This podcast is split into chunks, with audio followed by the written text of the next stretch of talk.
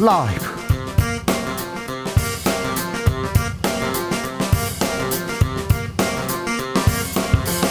2021년 10월 7일 목요일입니다. 안녕하십니까? 주진우입니다. 검찰 고발 사주 의혹의 결정적 단서가 될 수 있는 조성은 씨와 김웅 의원의 전화 통화 파일이 복구됐습니다. 고발장 써 보낼 테니 대검에 접수하라. 그런데 MBC 단독 보도에 따르면 김웅 후보가 윤석열이 시켜서 온 게 되니까 난 쏙 빠져야 한다 이런 발언을 했다는데 윤석열 캠프는 자의적 기사다고 반발했습니다. 여당에서는 윤석열 대검이 기획한 선거 개입 사건 이렇게 얘기했고 이재명 지사는 의혹이 사실이면 윤석열 후보는 사퇴해야 한다고 밝혔습니다. 녹취록의 주인공 제보자 조성은 씨 만나보겠습니다.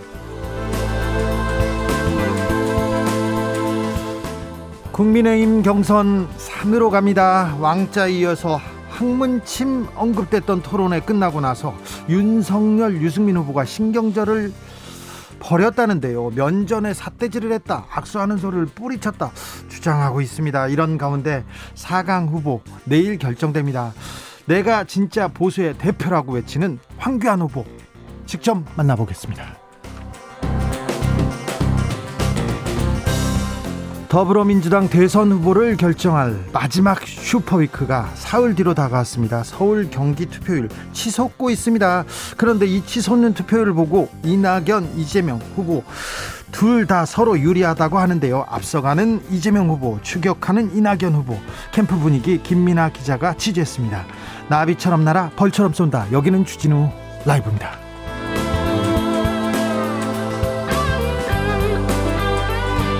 오늘도 자중차에 겸손하고 진정성 있게 여러분과 함께 하겠습니다. 가을입니다. 투표의 계절입니다. 민주당은 최종 후보 선출을 위해서 서울 경기 당원들 투표하고 있고요. 어제부터 시작했습니다. 국민의힘은 4강전에 나갈 후보를 뽑습니다. 투표 이어지고 있습니다. 당원 투표하신 분들 계신가요? 그리고요. 또 투표도 있습니다. 청취율 조사 투표 이어지고 있습니다. 조사 전화 받으신 분들 뭐라고 답하셨는지 0으로 02로 시작되면 어떻게 얘기하면 되는지 주진우 라이브 얘기하면 되는데 네. 청취율 조사 인증해 주시면 선물 드리겠습니다. 제가 반장 선거 나갔을 때도 제가 투표할 때도 제 이름을 쓰지 않았는데 네, 이거는 부탁드리겠습니다. 샵 9730 짧은 문자 50원 긴 문자 100원입니다. 콩으로 보내시면 무료입니다. 그럼 주진우 라이브 시작하겠습니다.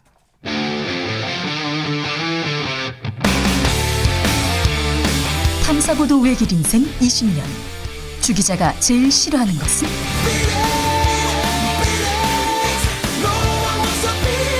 이 세상에서 비리와 부리가 사라지는 그날까지. 오늘도 흔들림 없이 주진우 라이브와 함께.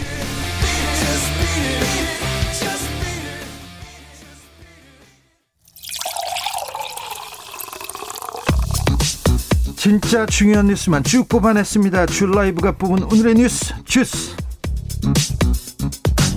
정상근 기자 어서 오세요. 안녕하십니까. 코로나 상황 어떻습니까? 네, 역시 주말 검사 건수 영향, 영향이 끝나자마자 크게 늘었습니다. 네. 어, 오늘 2,427명이 나왔는데요. 아, 많이만 나왔어요. 네, 어제보다 400여 명 정도 늘었습니다. 이 돌파 감염 비중이 최근 높아지고 있는데 네. 이 지난주의 경우 확진자 5명 중 1명이 어, 돌파 감염자이라고 합니다. 네. 아, 백신 접종자 자체가 많아지기도 그렇죠. 했고 백신 접종자가 워낙 많지 않습니까? 네, 또 접종 완료 후 시간이 지나면 면역 효과가 떨어지기 때문으로 분석이 되는데요. 어, 그래도 이 백신 접종을 하면 그 여러 수치에서 감염률이라든지 어, 중증으로 갈 확률을 많이 낮춘다는 통계는 많이 나와 있습니다. 그럼요. 네. 정은경 질병관리청장 단계적 일상 회복이라는 말을 언급했습니다. 네, 국정감사에 정은경 질병관리 청장이 출석을 했는데요. 어, 단계적 일상 회복 시작 시점이 한 11월 9일 정도냐 이렇게 강기훈 의원이 물었는데 어, 그 정도 될 듯하다라고 답을 했습니다. 네. 아, 다만 보건당국은 현재 상황이 악화될 경우에는 이 최대 1만 명의 신규 확진자가 나올 수 있다 이런 예측을 하기도 했는데 어, 반면에 효과적으로 통제하면 이 1,000명 이하로 이달 말부터 확진자 수가 줄어들 것이다라고 전망하기도 했습니다. 민주당 이재명 후보가 당시 대장동 민간 개발 검토를 지시했다 이런 보도가 나왔습니다. 네, JTBC 보도였는데요. 그 이재명 지사는 원래 해당 사업을 공영 개발로 구상했으나 당시 새누리당에서 막았다 이렇게 주장을 한 바 있습니다. 예. 어, 그런데 JTBC는 이 당시 민영 개발을 추진했던 대장동 주민들이 이 성남시청을 찾았을 때 어, 이재명 당시 시장과 면담을 했었고 어, 그때 담당 공무원이 어, 이재명 시장의 지시를 받아서 민영 개발을 검토했다. 어, 그래서 그 수첩에는 어, 민영 검토라는 메모가 적혀 있었다라고 보도를 했습니다. 담당 공무원이군요. 지금 이재명 후보의 얘기는 아니고요. 네, 그렇습니다. 그 이재명 당시 시장이 대장동 원주민들을 만났는데 이 원주민들이 민영 개발을 요구하고 있었기 때문에 그 이재명 지사가 이에 대해서 긍정적인 입장을 밝혔다고 또 보도하기도 했습니다. 이재명 후보 측은 뭐라고 합니까? 네, 이 민간이 참여하는 개발이 곧 민영 개발이라는 의미는 아니다라고 했고요. 이 민간이 함께하는 민관 합동 개발을 뜻하는 것이라고 해명을 했다고 합니다. 네. 고발 사주 의혹 새로운 국면으로 넘어갔습니다. 네, 어제 MBC는 검찰 출신 김웅 의원과 제보자 조성은 씨가 통한 녹음 파일을 공수처가 확보를 했는데 네. 어, 그 안에 고발 사주에 대한 김웅 의원의 지시가 있었다 이렇게 보도를 했습니다. 예. 어, 당시 김웅 의원이 제보자 조성은 씨에게 이 대검 공공수사부 쪽에 전화를 해놓겠다라거나 어, 본인이 대검을 찾아가면 윤석열, 그러니까 윤석열 후보가 어, 시켜서 온 게 되니까 어, 본인은 쏙 빠져야 된다 이렇게 얘기를 했다고 MBC는 보도했습니다. 네. 어, 그러면서 고발장은 우리가 쓴다라거나 어, 당 지도부가 검찰에 가서 고발장을 내는 게 좋겠다 이런 말을 했다고 하고요. 네. 이 검찰이 받기 싫은데 억지로 받은 것처럼 해야 한다라는 조언까지 했다라고 합니다. 네. 어, 고발 사주 의혹이 불거진 이후 김웅 의원은 줄곧 기억나지 않는다라면서 말이 계속 왔다 갔다 했죠. 네, 그랬다면 공익 제보를 전달했을 뿐이다 이렇게 주장해왔습니다만 이 녹취록이 사실이라면 상당히 깊숙이 개입한 것이라고 MBC는 주장했습니다. 김웅 의원이 조성은 씨한테 한 얘기예요. 당시 무슨 일이 있었는지 오늘 조성은 씨한테 직접 물어보겠습니다. 어, 엊그제 토론회가 있었습니다. 근데 끝나고 나서 윤석열 후보하고 윤승민 후보하고 다툼이 있었습니까? 네, 그제 토론회에서 유승민 후보가 윤석열 후보에게 역술인의 이름 하나하나를 언급하며 어, 연관성을 캐물었는데 아, 특히 이 조선일보 출신 기자가 윤석열 후보의 멘토라면서 인터뷰했던 이 천공 스승이라는 사람에 대해서도 질문이 있었습니다. 예. 어, 그런데 토론회가 끝나고 이 두 사람이 갈등을 빚었다 이런 보도가 쏟아졌는데요. 네. 어, 다만 두 후보 간의 이 상황 설명이 많이 엇갈리고 있습니다. 뭐라고 합니까? 어, 유승민 후보 측은 윤석열 후보가 토론회가 끝난 뒤 그 유승민 후보에게 달려와서 어, 왜 그런 얘기를 하느냐라며 삿대질을 하고 따져 물었다 이렇게 주장했습니다. 떼질이요. 네, 어, 게다가 뭐 유승민 후보의 가슴 쪽을 손가락으로 두 차례 정도 밀었다 뭐 이런 보도도 나오기도 했고, 가슴을 찔러요? 네네 이게 밀었다라는 거죠. 어, 그래서 유승민 후보도 격앙된 반응을 보였다 이런 보도가 나왔는데요. 네. 하지만 윤석열 후보 측의 설명은 다릅니다. 이 토론회 후에 윤석열 후보가 유승민 후보에게 이 선배님 수고 많으셨다라면서 어, 다만 이 정법 어, 이 천공 스승이라는 사람이 하는 네. 이 정법강이라는 것은 어, 동영상이 많이 많으니까 예, 한번 보시면 어떤 분인지 알 수 있다 이렇게 말을 했다고 합니다. 그런데 또이 말이 또 또 또 다른 논란을 마- 낳고 있습니다. 네, 뭐 유승민 후보 측이나 윤석열 후보 측이나 이 똑같은 얘기는 그 윤석열 후보가 이 천공 스승이라는 사람의 영상을 추천했다라는 얘기입니다. 어, 그러게요. 어, 그래서 유승민 후보가 오늘 SNS에 글을 올렸는데 이 해당 동영상을 봤다 라고 얘기를 했습니다. 어, 그러면서 이런 영상을 보고 손바닥에 왕자를 쓴 거냐 이렇게 따져 물었고요. 네. 어, 본인은 전혀 감흥이 없었다면서 이런 유튜브를 볼 시간에 정책이나 준비하라라고 쏘아붙였습니다. 윤서영님께서 아휴 누가 대통령이 될지 답답합니다 이렇게 얘기하셨고요. 양성근님 그래서 주 기자님 반장은 당선됐나요? 얘기하면 제가 반장 좀 했죠. 네. 제 이름을 쓰 부끄러워가지고 어디 출마했을 때 이렇게 부끄러워가지고 제 이름 쓰는 건 좀 어렵더라고요. 네 그렇습니다. 홍이구공님 청취율 조사 너무 자주 하는 거 아닙니까? KBS 라디오 사장님 자중 자애하시고 스탭들 그만 괴롭게 하십시오 이렇게 하는데 이거는 KBS 사장님이 하는 게 아니라 네, 어, 네 방송사들이 다 모여가지고 전 방송사가 다 합니다. 네 알겠습니다. 너무 자주 하는 건 막 시험 보는 느낌이에요. 음 도이치모터스 주가 조작 관계인이 구속됐습니다. 네, 어, 윤석열 후보의 부인 김건희 씨가 연루됐다라는 예. 의혹이 제기된 이 도이치모터스 주가 조작 사건의 관계자가 구속이 됐습니다. 구속됐어요. 어, 관련 사건으로 첫 구속자가 발생을 했는데요. 네.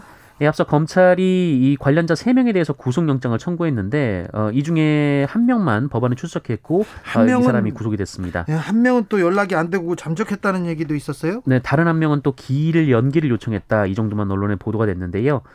어, 어쨌든 이 윤석열 전 총장의 부인 김건희 씨에 대한 소환 조사가 임박했다 이런 전망이 나오고 있습니다. 이 도이치모터스 의혹은 이 권오수 도이치모터스 회장이 어, 시세 조정을 통해서 주가를 조작하는 과정이 있었고 어, 그때 김건희 씨가 어, 주식과 자금을 댄 대가로 차익을 얻었다 이런 주장이 나온 바 있습니다. 도이치모터스 주가 조작, 조작 사건 이 사건도 마구 굴러갑니다. 김건희 씨는 경력 조작 의혹이 또 있습니까? 네, 서울대 교수직에 지원하면서 이력서를 냈는데 어, 서울 지역 3개 초중고등학교에 근무했다 이런 내역을 기재했다고 합니다.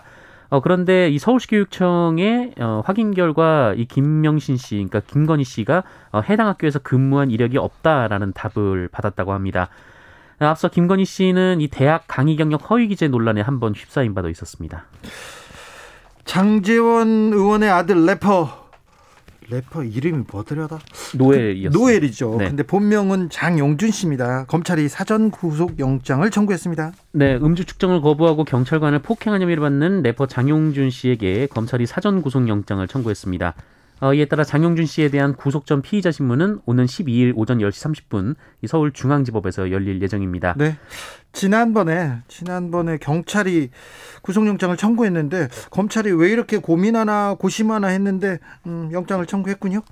국감장에서 물고기를 죽인 국회의원이 있어요. 네, 어, 심지어 환경노동위원회 소속인데요. 심지어 한노이고요. 네, 더불어민주당 윤준병 의원입니다.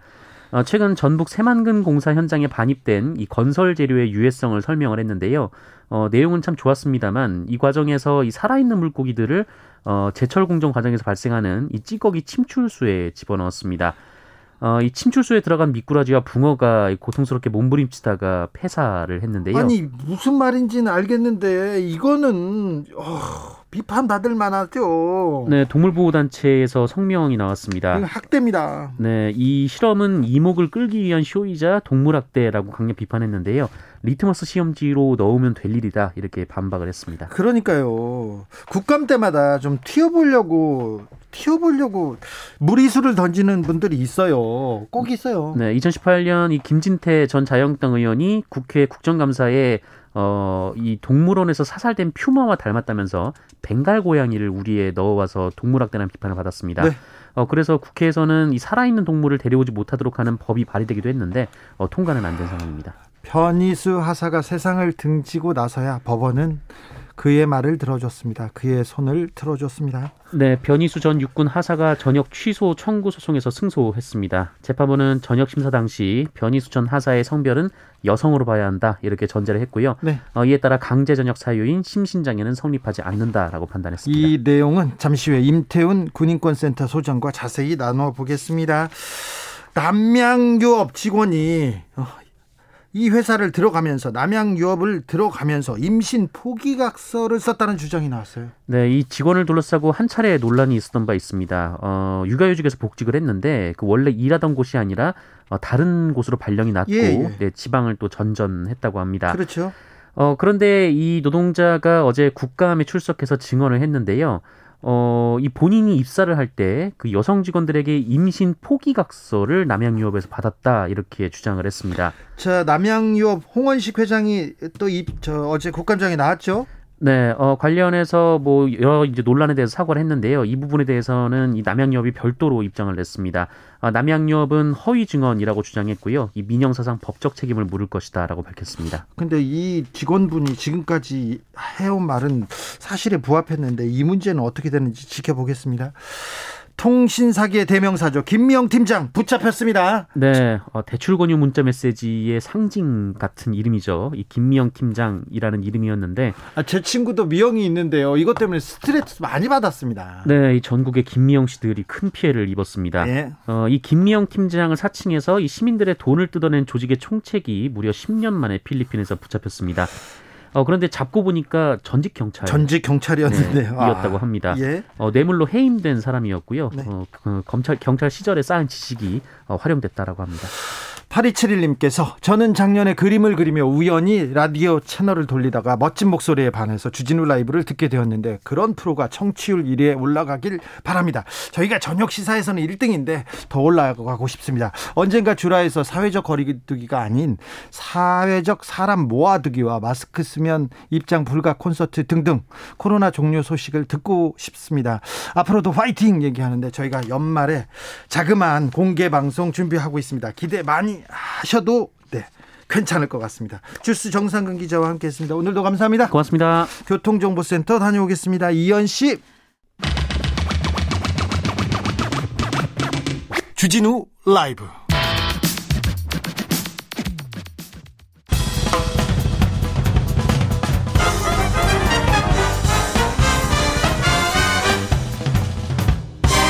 훅 인터뷰.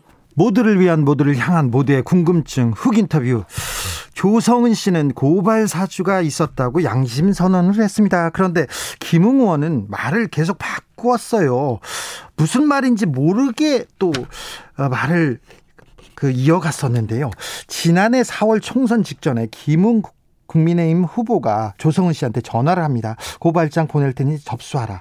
이런 통화 내용이 담긴 녹취록이 나왔습니다. 포렌식 작업을 거쳐서 복구됐고 언론에 보도됐습니다. 그런데 MBC는 윤석열이 시켜서 이란 윤석열이라는 얘기가 나왔고요. SBS에서는 검찰이 시킨 것으로 생각할 수 있, 있다고 이렇게 얘기했습니다. 아, 과연 어떤 내용이 맞는 걸까요? 전화 통화의 당사자이자 제보자이죠. 올마이티 미디어 대표 조성은 씨, 안녕하세요. 네, 여보세요. 네.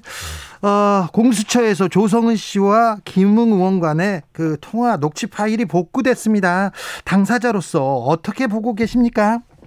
아, 안녕하세요. 주성원입니다. 네. 어, 저도, 어, 보도를 보고 확인하는 것들이 많은데요. 네. 네, 저도 정말 고무적이고 정말 다행이라고 생각합니다. 네. 그 당시에 이제 저도 이제 급작스럽게 네. 막 기억에만 의존해서 답 드렸던 부분들이 있어서 저 내심 마음에 걸렸었거든요. 네. 근데, 어, 다행히 그 당시에 제가 녹음을 해놨고, 어, 보고가 돼서 정말 다행이라고 생각합니다. 조성은 씨가 기억에 그 의존해서 했던 말이 거의 사실로 진실로 드러나고 있어요, 지금.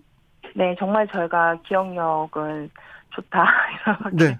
생각을 합니다. 아, 그러, 그러게요. 어, 네. 박지원 원장한테 조성은 씨 얘기를 제가 예전에 들은 적이 있습니다. 그런데 아, 네. 27살 때부터 알았는데 그렇게 똑똑하다면서요?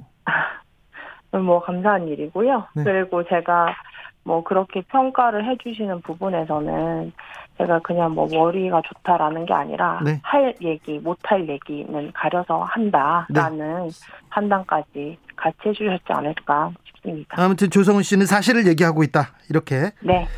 자, 김웅 의원과 조성은 씨와의 얘기를 그 녹취록을 조금만 더 들어볼게요. 고발장은 우리가 만든다고 얘기했다는데 우리는 누굽니까? 어, 제가, 음, 지금 개별 문장과 예. 개별 단어 수준에서 답을 드리기는 아직은 좀 부적절하지 않을까라는 생각을 했어요. 왜냐면, 네. 그 음성 녹음이 꽤 긴 시간이잖아요. 네. 7분짜리 녹음이 꽤 있다고 하는데. 그리고 이제 음성 녹화, 어, 음성 통화라는 게, 어, 글씨로만 담길 수 없는 맥락과 뉘앙스가 충분히 있다고 생각을 해서요. 네. 제가 정보 공개 청구를 그냥 녹취록 차원이 아니라 음성 원본을 청구한 것도 같은 이유에 있습니다. 다, 다시 확인해보고 들어봐야겠다.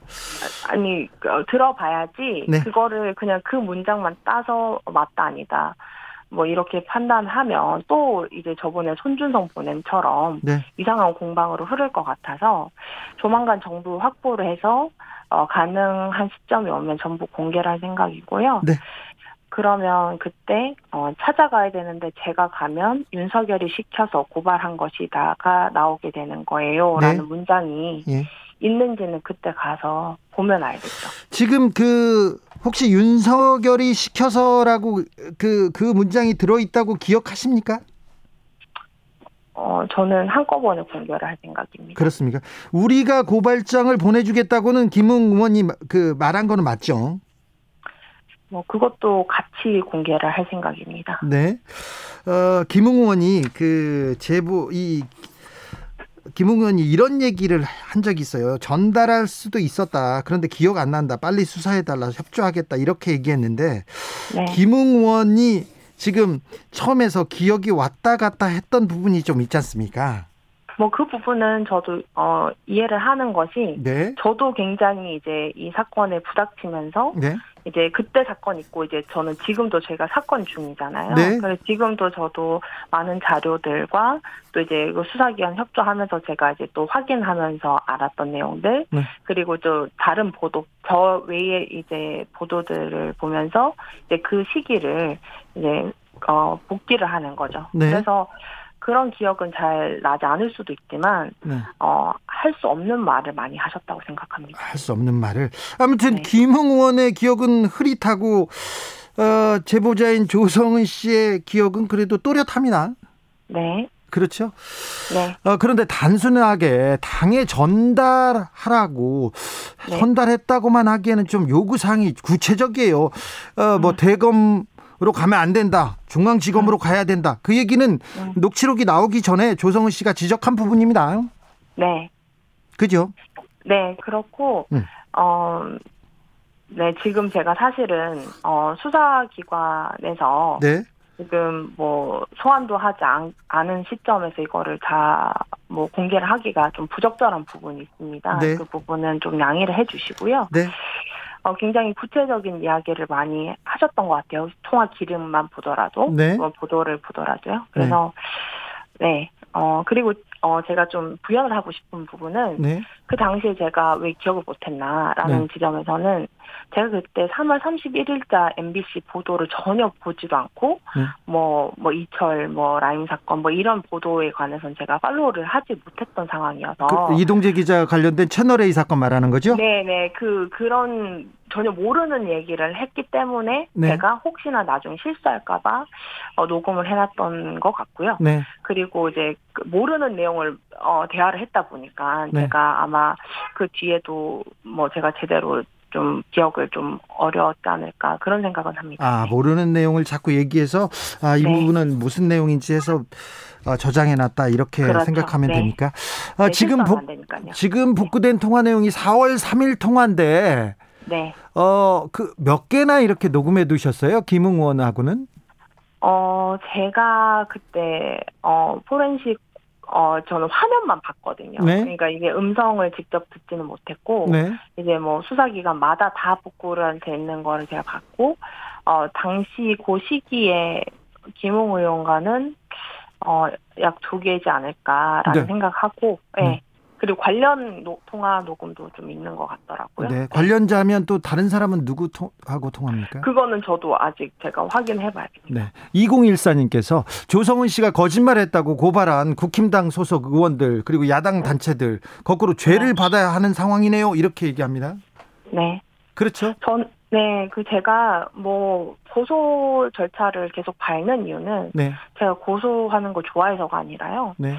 제가 이제 공익지, 어, 공익신고자라는 지위를 확보를 하고. 공익 제보자입니다. 이제, 네, 네, 공익 제보자를 아, 하는 그 절차 안에서 절대 훼손이 돼서는 안 되는 것들을 훼손시키는 행위들을 하고 있지 않습니까? 네. 그런 부분들은 제가 대법원 판례까지 남겨서 절대로 앞으로는 그런 짓을 아무도 못하게 만들 생각입니다. 양심 선언을 했는데 진실을 얘기했는데 같은 당에서 몸담았던 사람들이 이렇게 네. 손가락질하고 그러니까 좀 맘 상하시고 그러셨겠어요.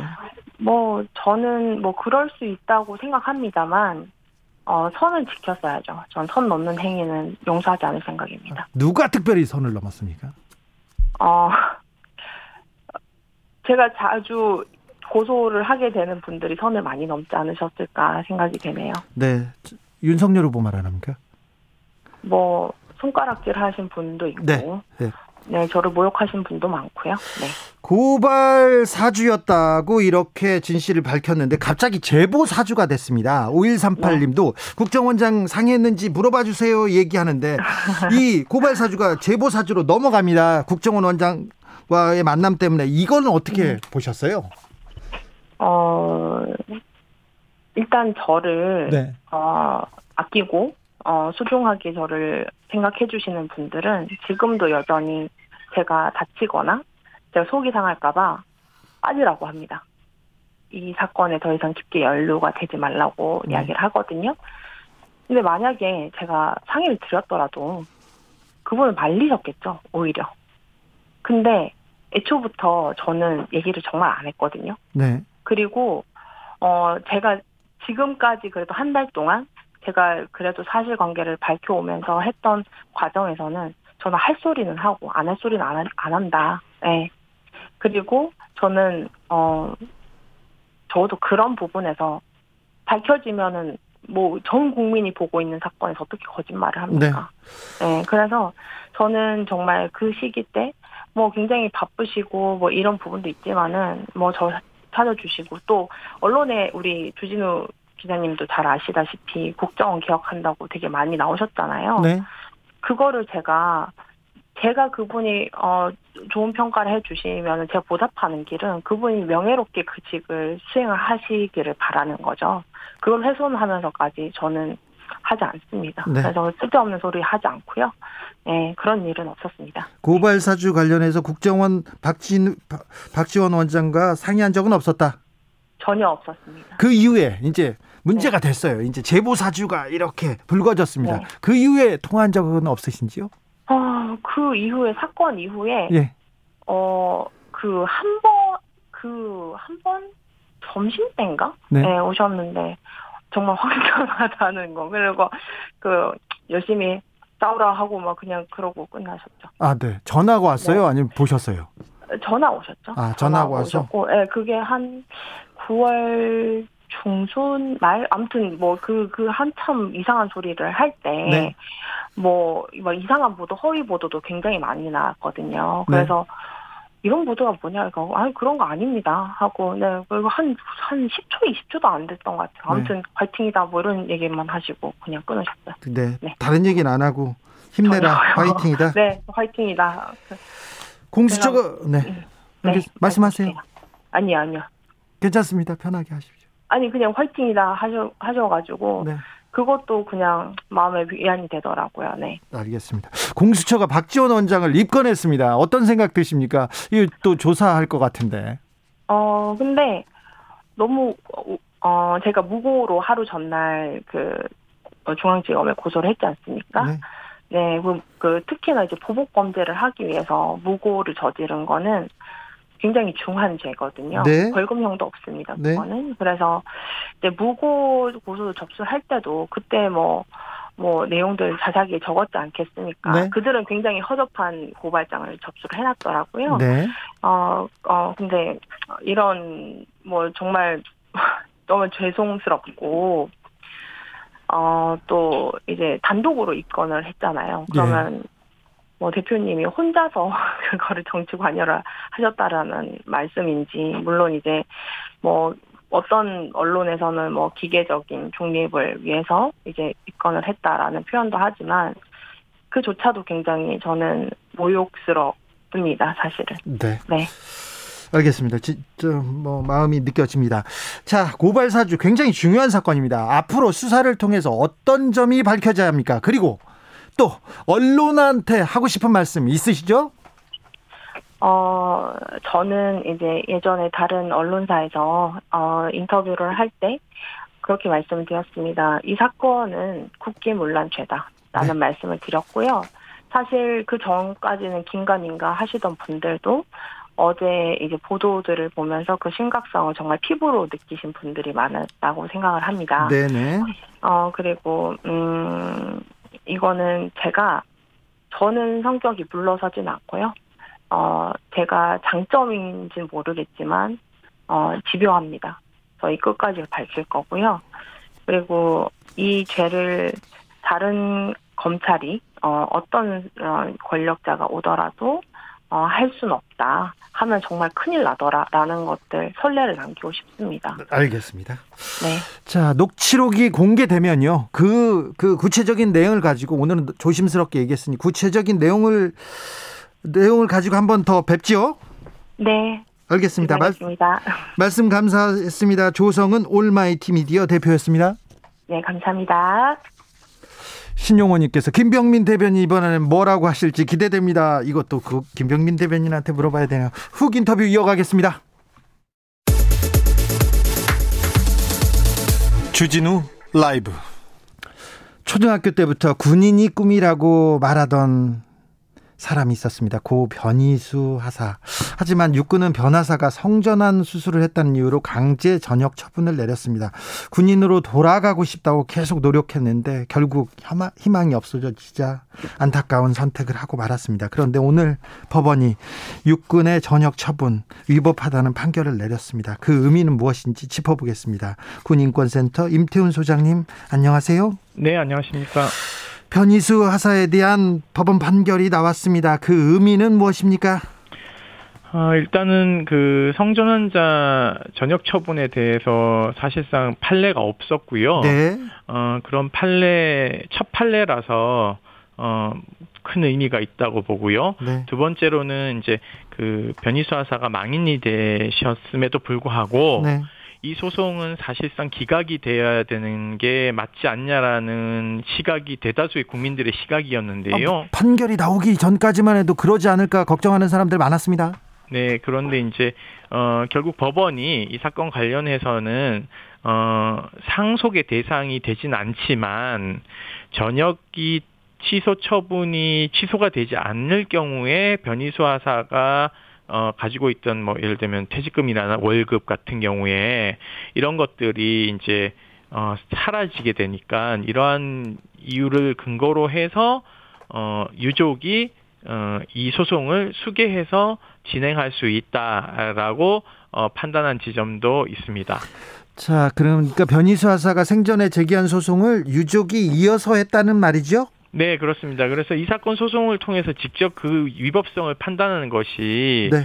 어, 원고들의 권리 구제에 더 적합하고 신속한 판단 파, 재판을 받을 권리가 두텁게 보장되어야 된다라는 이유에서 어 그러니까 소의 이익에 관한 법리에 따라서 이 사건 소송 수계는 적법하다라고 얘기를 하면서 소장님. 오늘 판결문을 읽으셨습니다. 알겠습니다. 예, 너무 예. 어렵게 말을 해가지고. 네. 네. 자 그래서 유족들은 뭐라고 합니까?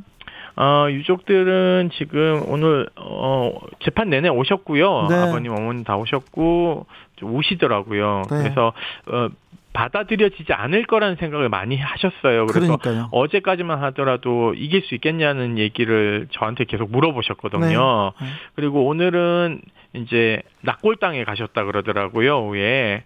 그래서 아마 그 기쁜 소식을 어, 변희수 하사에게 전한 것 같습니다.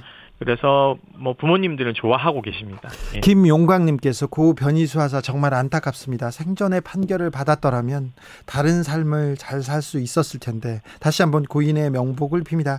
아 변희수 하사의 목소리만 우리가 조금 더 귀 기울여 들었어도 안타까운 상황은 막을 수 있었을 텐데 자 변희수 하사처럼 안타까운 일이 재발하지 않도록 어떤 조치가 취해져야 합니까?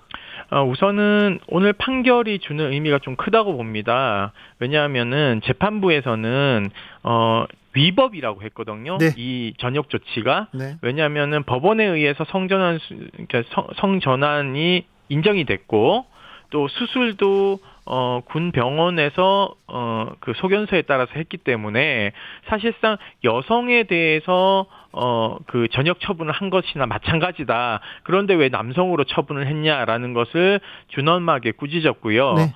그리고 우리 사회가 어, 이러한 문제를 재발 방지하기 위해서는 입법을 통해서 성전환자 군인이 어떻게 복무할지에 대한 부분도 어, 앞으로 어, 이어나가야 된다라는 네. 이야기를 했습니다. 무엇보다도 재판부는 어, 이런 판결을 하지 않으면 향후에 이런 유사한 사례가 계속 지속될 것이다라고 어, 지속 반복될 것이라는데 우려를 표명했습니다. 네. 그러니까 확고하게 어, 변희수 하사의 편을 들어준 것이죠. 그렇다면은 육군은 항소할 게 아니라 이 비싼 소송 비용도 다 세금이거든요. 네. 어, 항소하지 않아야 되고요. 특히 국방부 장관 당시 육군 참모총장이었던 서욱 국방부 장관은 고인 앞에 머리 숙여서 사죄해야 된다고 생각하고 있습니다. 국방부는 뭐라고 합니까? 국방부는 입장을 밝히지 않았고요. 육군은 어 뭐 법원의 판단을 존중하겠다. 다만 항소 여부는 판결문을 좀 검토해 본 뒤에 어 입장을 내도록 하겠다라는 이야기를 했습니다. 우리나라에서 굉장히 첫 번째 판단을 받는 의미 있는 판결이었는데 우리나라하고 안보 환경이 비슷한 해외 에서는 이 트랜스젠더 그 아니면 성전환자 군복무 어떻게 지금 처리하고 있습니까? 미국을 위시해서 뭐, 뭐, 대통령 취임식을 보셨겠지만은 그 바이든 대통령이 취임하고 나서 국방부 장관 어, 인정, 인준하는 자리에서 바로 이 트랜스젠더 군 복무를 못하게 한, 어, 트럼프 정부 때의 행정명령을 뒤집어 엎었습니다. 네네. 네. 어, 그리고 한 24개국 이상이 트랜스젠더의 군 복무를 허용하고 있고, 심지어 이란이라는 되게 인권이 후진된 국가도 성전환자에 대한 군 복무를 허용하고 있습니다. 네. 얼마 전에 고 이예람 중사의 사망 사건에 대해서 최종 수사 결과가 발표했습니다.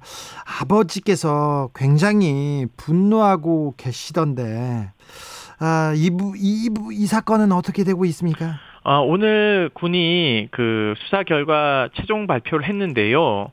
사실은 뭐 그 주된 사람들에 대한 수사도 제대로 못했고요. 공군 수뇌부에 대한 수사는 어, 통신영장 기각으로 아예 접근도 못했습니다. 네. 그래서 핵심적으로 이것을 은폐, 은폐 축소한 사람들은 다 빠져나가고 불기소됐고 네. 그래서 아버님이 지금 굉장히 유족들도 지금 이것을 받아들이지 못한 입장이고요. 네. 저희는 오늘 이 수사 결과 발표 등등을 종합적으로 검토해서 어, 저희가 유족들과 함께 공식적으로 입장을 밝힐 기회를 가지 가지려고 하고 있습니다. 네. 아울러서 군대 내에서 만연한 이런 성차별 문제로 인해서 스스로 목숨을 끊는 사건들 그리고 또 성전환했다는 이유로 군에서 쫓겨나는 이러한 사, 사건들은 계속 반복될 것입니다. 그래서 네. 우리는 차제에 인권법이라고 할 수 있는 차별금지법을 빨리 도입해서 이런 성차별 받는 여군들과 어, 성소수자들을 보호해야 된다고 저는 생각하고 있습니다. 알겠습니다. 고 이해람 중사의 명복을 빕니다. 고 변희수 하사를 위해서 기도합니다. 지금까지 군인권센터 임태훈 소장이었습니다. 감사합니다. 네, 고맙습니다.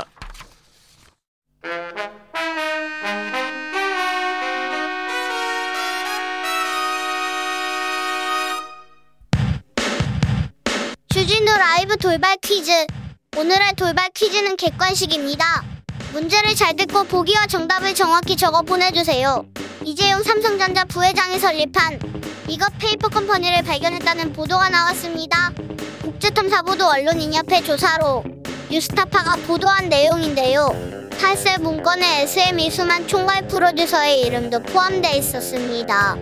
삼성그룹은 그동안 해외 비자금 조성 은닉 의혹을 여러 번 받아왔지만 그룹 총수가 이것 유령회사를 설립한 사실이 확인된 것 이번이 처음이라고 하는데요. 법인에서 실제로 얻은 소득에 대한 조세의 부과가 이루어지지 않는 국가나 지역을 일컫는 이것 영어로는 tax haven인 이것은 무엇일까요? 보기 드릴게요. 보기 1번 궁극기 묻혀 2번 조세도 피쳐 다시 한번 들려드릴게요. 1번 궁극기 묻혀 2번 조세도 피쳐 샵9730 짧은 문자 50원 긴 문자는 100원입니다. 지금부터 정답 보내주시는 분들 중 추첨을 통해 햄버거 쿠폰 드리겠습니다. 그리고 햄버거 못 받아서 아쉬워하는 분들을 위해 다른 선물도 준비했어요. 주진우 라이브 채팅창 환경을 깨끗하게 맑게 만들어주는 친환경 선풀 달아주시면 추첨해서 에코백 드릴게요. 주진우 라이브 돌발 퀴즈 내일 또 만나요.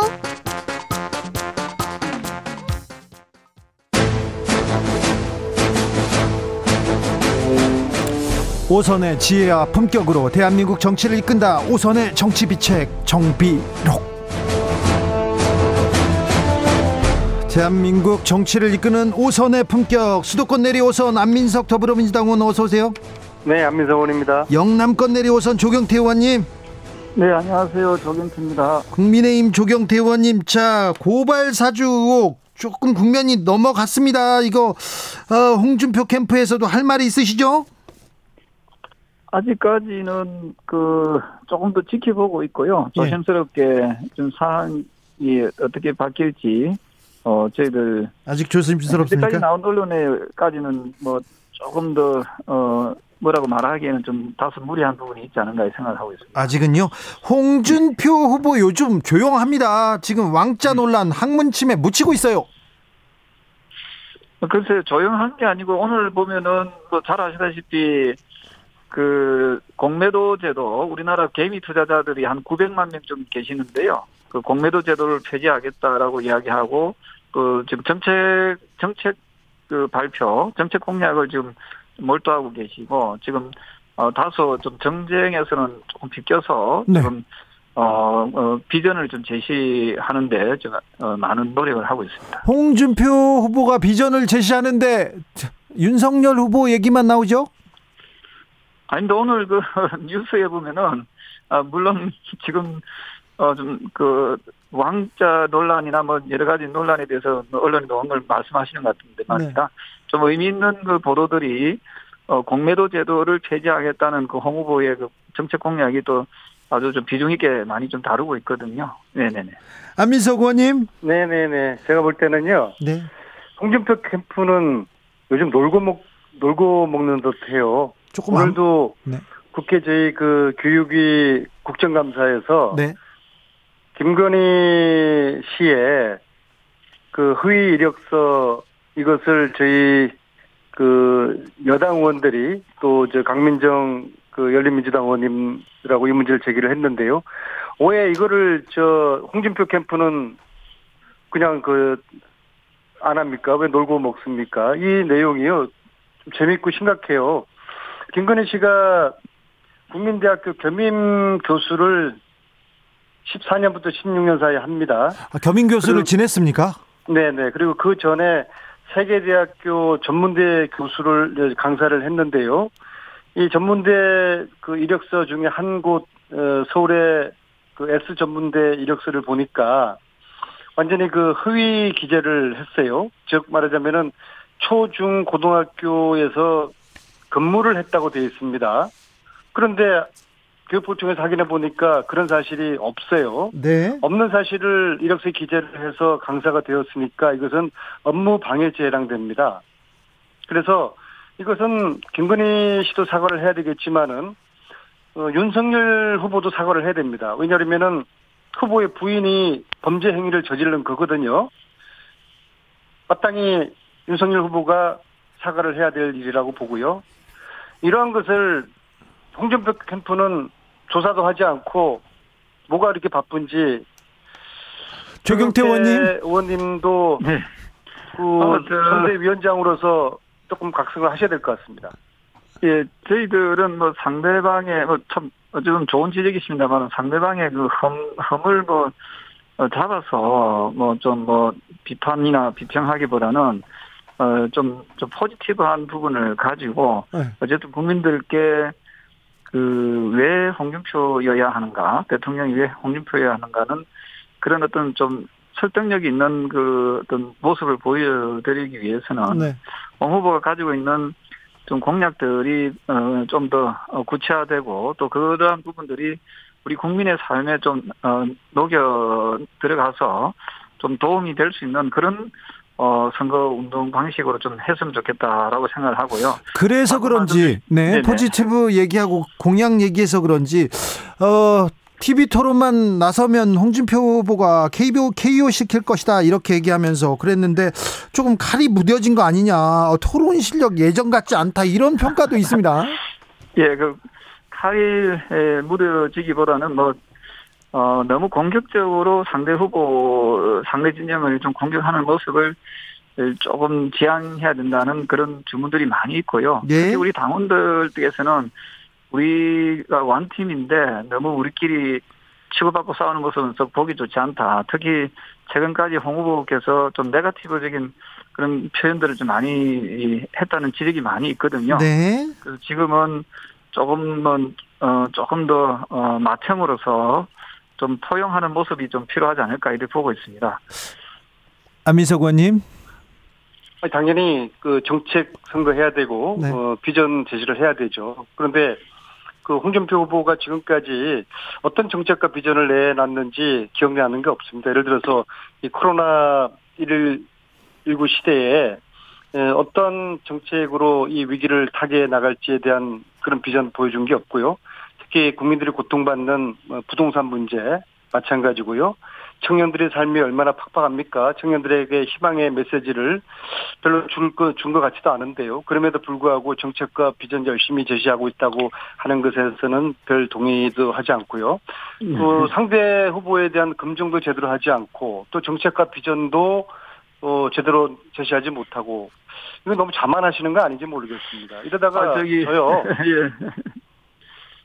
예, 저 지적에 대해서 잘 그 뭐 따끔한 지적에 대해서 뭐 겸허하게 받아들이고요. 다만 오늘 그, 그 주식 공매도 제도를 어, 폐지하겠다는 그런 정책에 대해서는 어, 우리 저 여, 여당에서도 좀 적극적으로 좀 잘 검토해 주셨으면 하는 바람이고요. 어, 방금 말씀하신 그, 그타 후보의 그, 그 어떤 배우자분에 대한 그 지적까지 나, 나아가는 것은 어, 각각이 또 성인이고 인격, 독립된 인격체들이 있고 그 책임은 또 각자가 지어야 될 목도 없잖아 있기 때문에 네. 그것을 그 배우자의 잘못된 모습을 또 같이 공동으로 책임지자 하는 것은 좀 어, 지나치게 야박한 건 아닌가 저는 그렇게 보고 있습니다. 4716님 어, 그렇게 자만하시다가 진다니까는. 아니, 네. 자만은 절대 아닙니다. 예, 좋은 지적은 겸허히 잘 받아들이겠습니다. 4716님께서 조경태 의원 멋져요. 여든 야든 네거티브 공방 징글징글합니다. 저도 여당 좋아하지만 조경태 의원님 말씀처럼 정책 선거 준비한다는 말 듣던 중 반갑습니다. 안민석 의원님 소속 캠프 좀 어, 걱정해야 되는 거 아닙니까? 이런 어, 물음도 있습니다.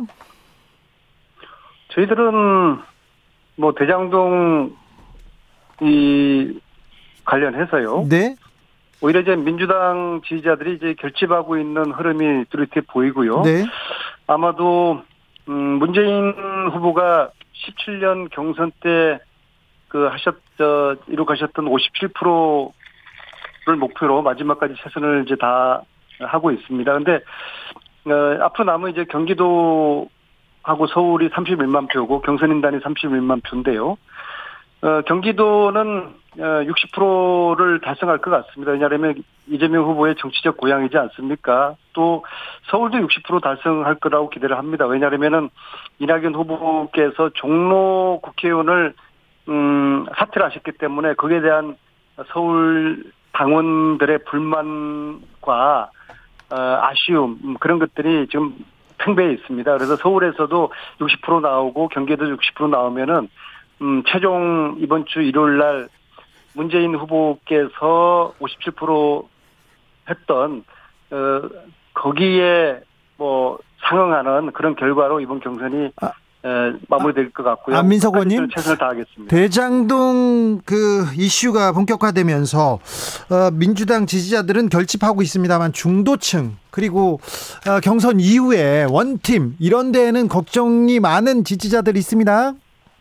그 두 가지인데요. 이제 원팀 문제는 어, 저희 민주당은 저력이 있는 어, 정당이고요. 그리고 지금 어, 이낙연 후보님이나 거기 캠프를 이끌고 계시는 서른 의원님 같은 경우에도 어 경선이 마치면은 바로 어, 원팀을 위한 노력을 노력을 함께 할 거라고 네. 믿고 있고요. 네. 어 그리고 이제 대장동권 같은 경우에는 음, 국민들이 결국에는 이번 이끌의 본질이 에, 지나친 그 개발 이익을 그 업자들이 가지고 가는 네. 이 구조를 근본적으로 바꿀 수 있는 계기로 삼아야 된다.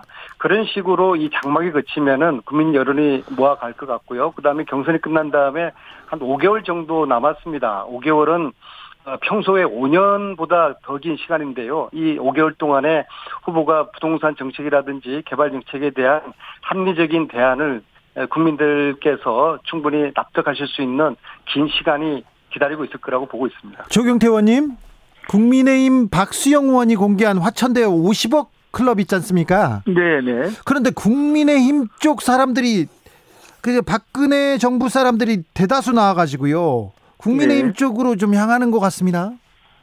글쎄요, 그 저는 뭐 여러 의혹들이 이번에 홍준표 후보도 그 말씀하셨지만 여든 야든 이번에 연루되어 있는 사람들은 좀 엄벌에 처해야 된다는 입장이고요. 네.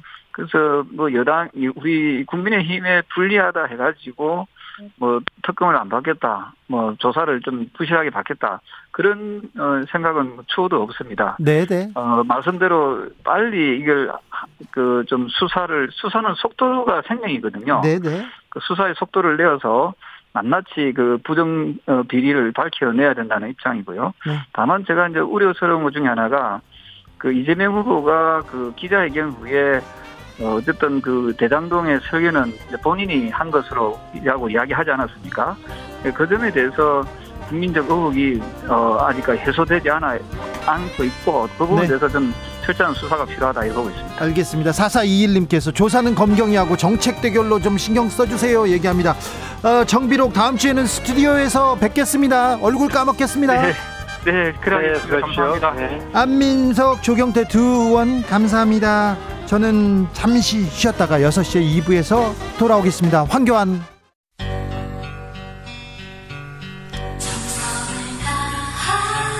정성을 다하는 국민의 방송 KBS 주진우 라이브 그냥 그렇다고요. 주진우 라이브 2부 시작했습니다. 지역에 따라 2부부터 들으시는 분들 계시죠? 지금 막 라디오 드신 분들도 계시고요. 어서 오십시오. 잘 오셨습니다. 못 들은 1부는 방송 끝나고 유튜브에서 주진우 라이브 검색하시면 들으실 수 있습니다. 아, 먼저 라디오 정보센터 다녀오겠습니다. 정한나 씨.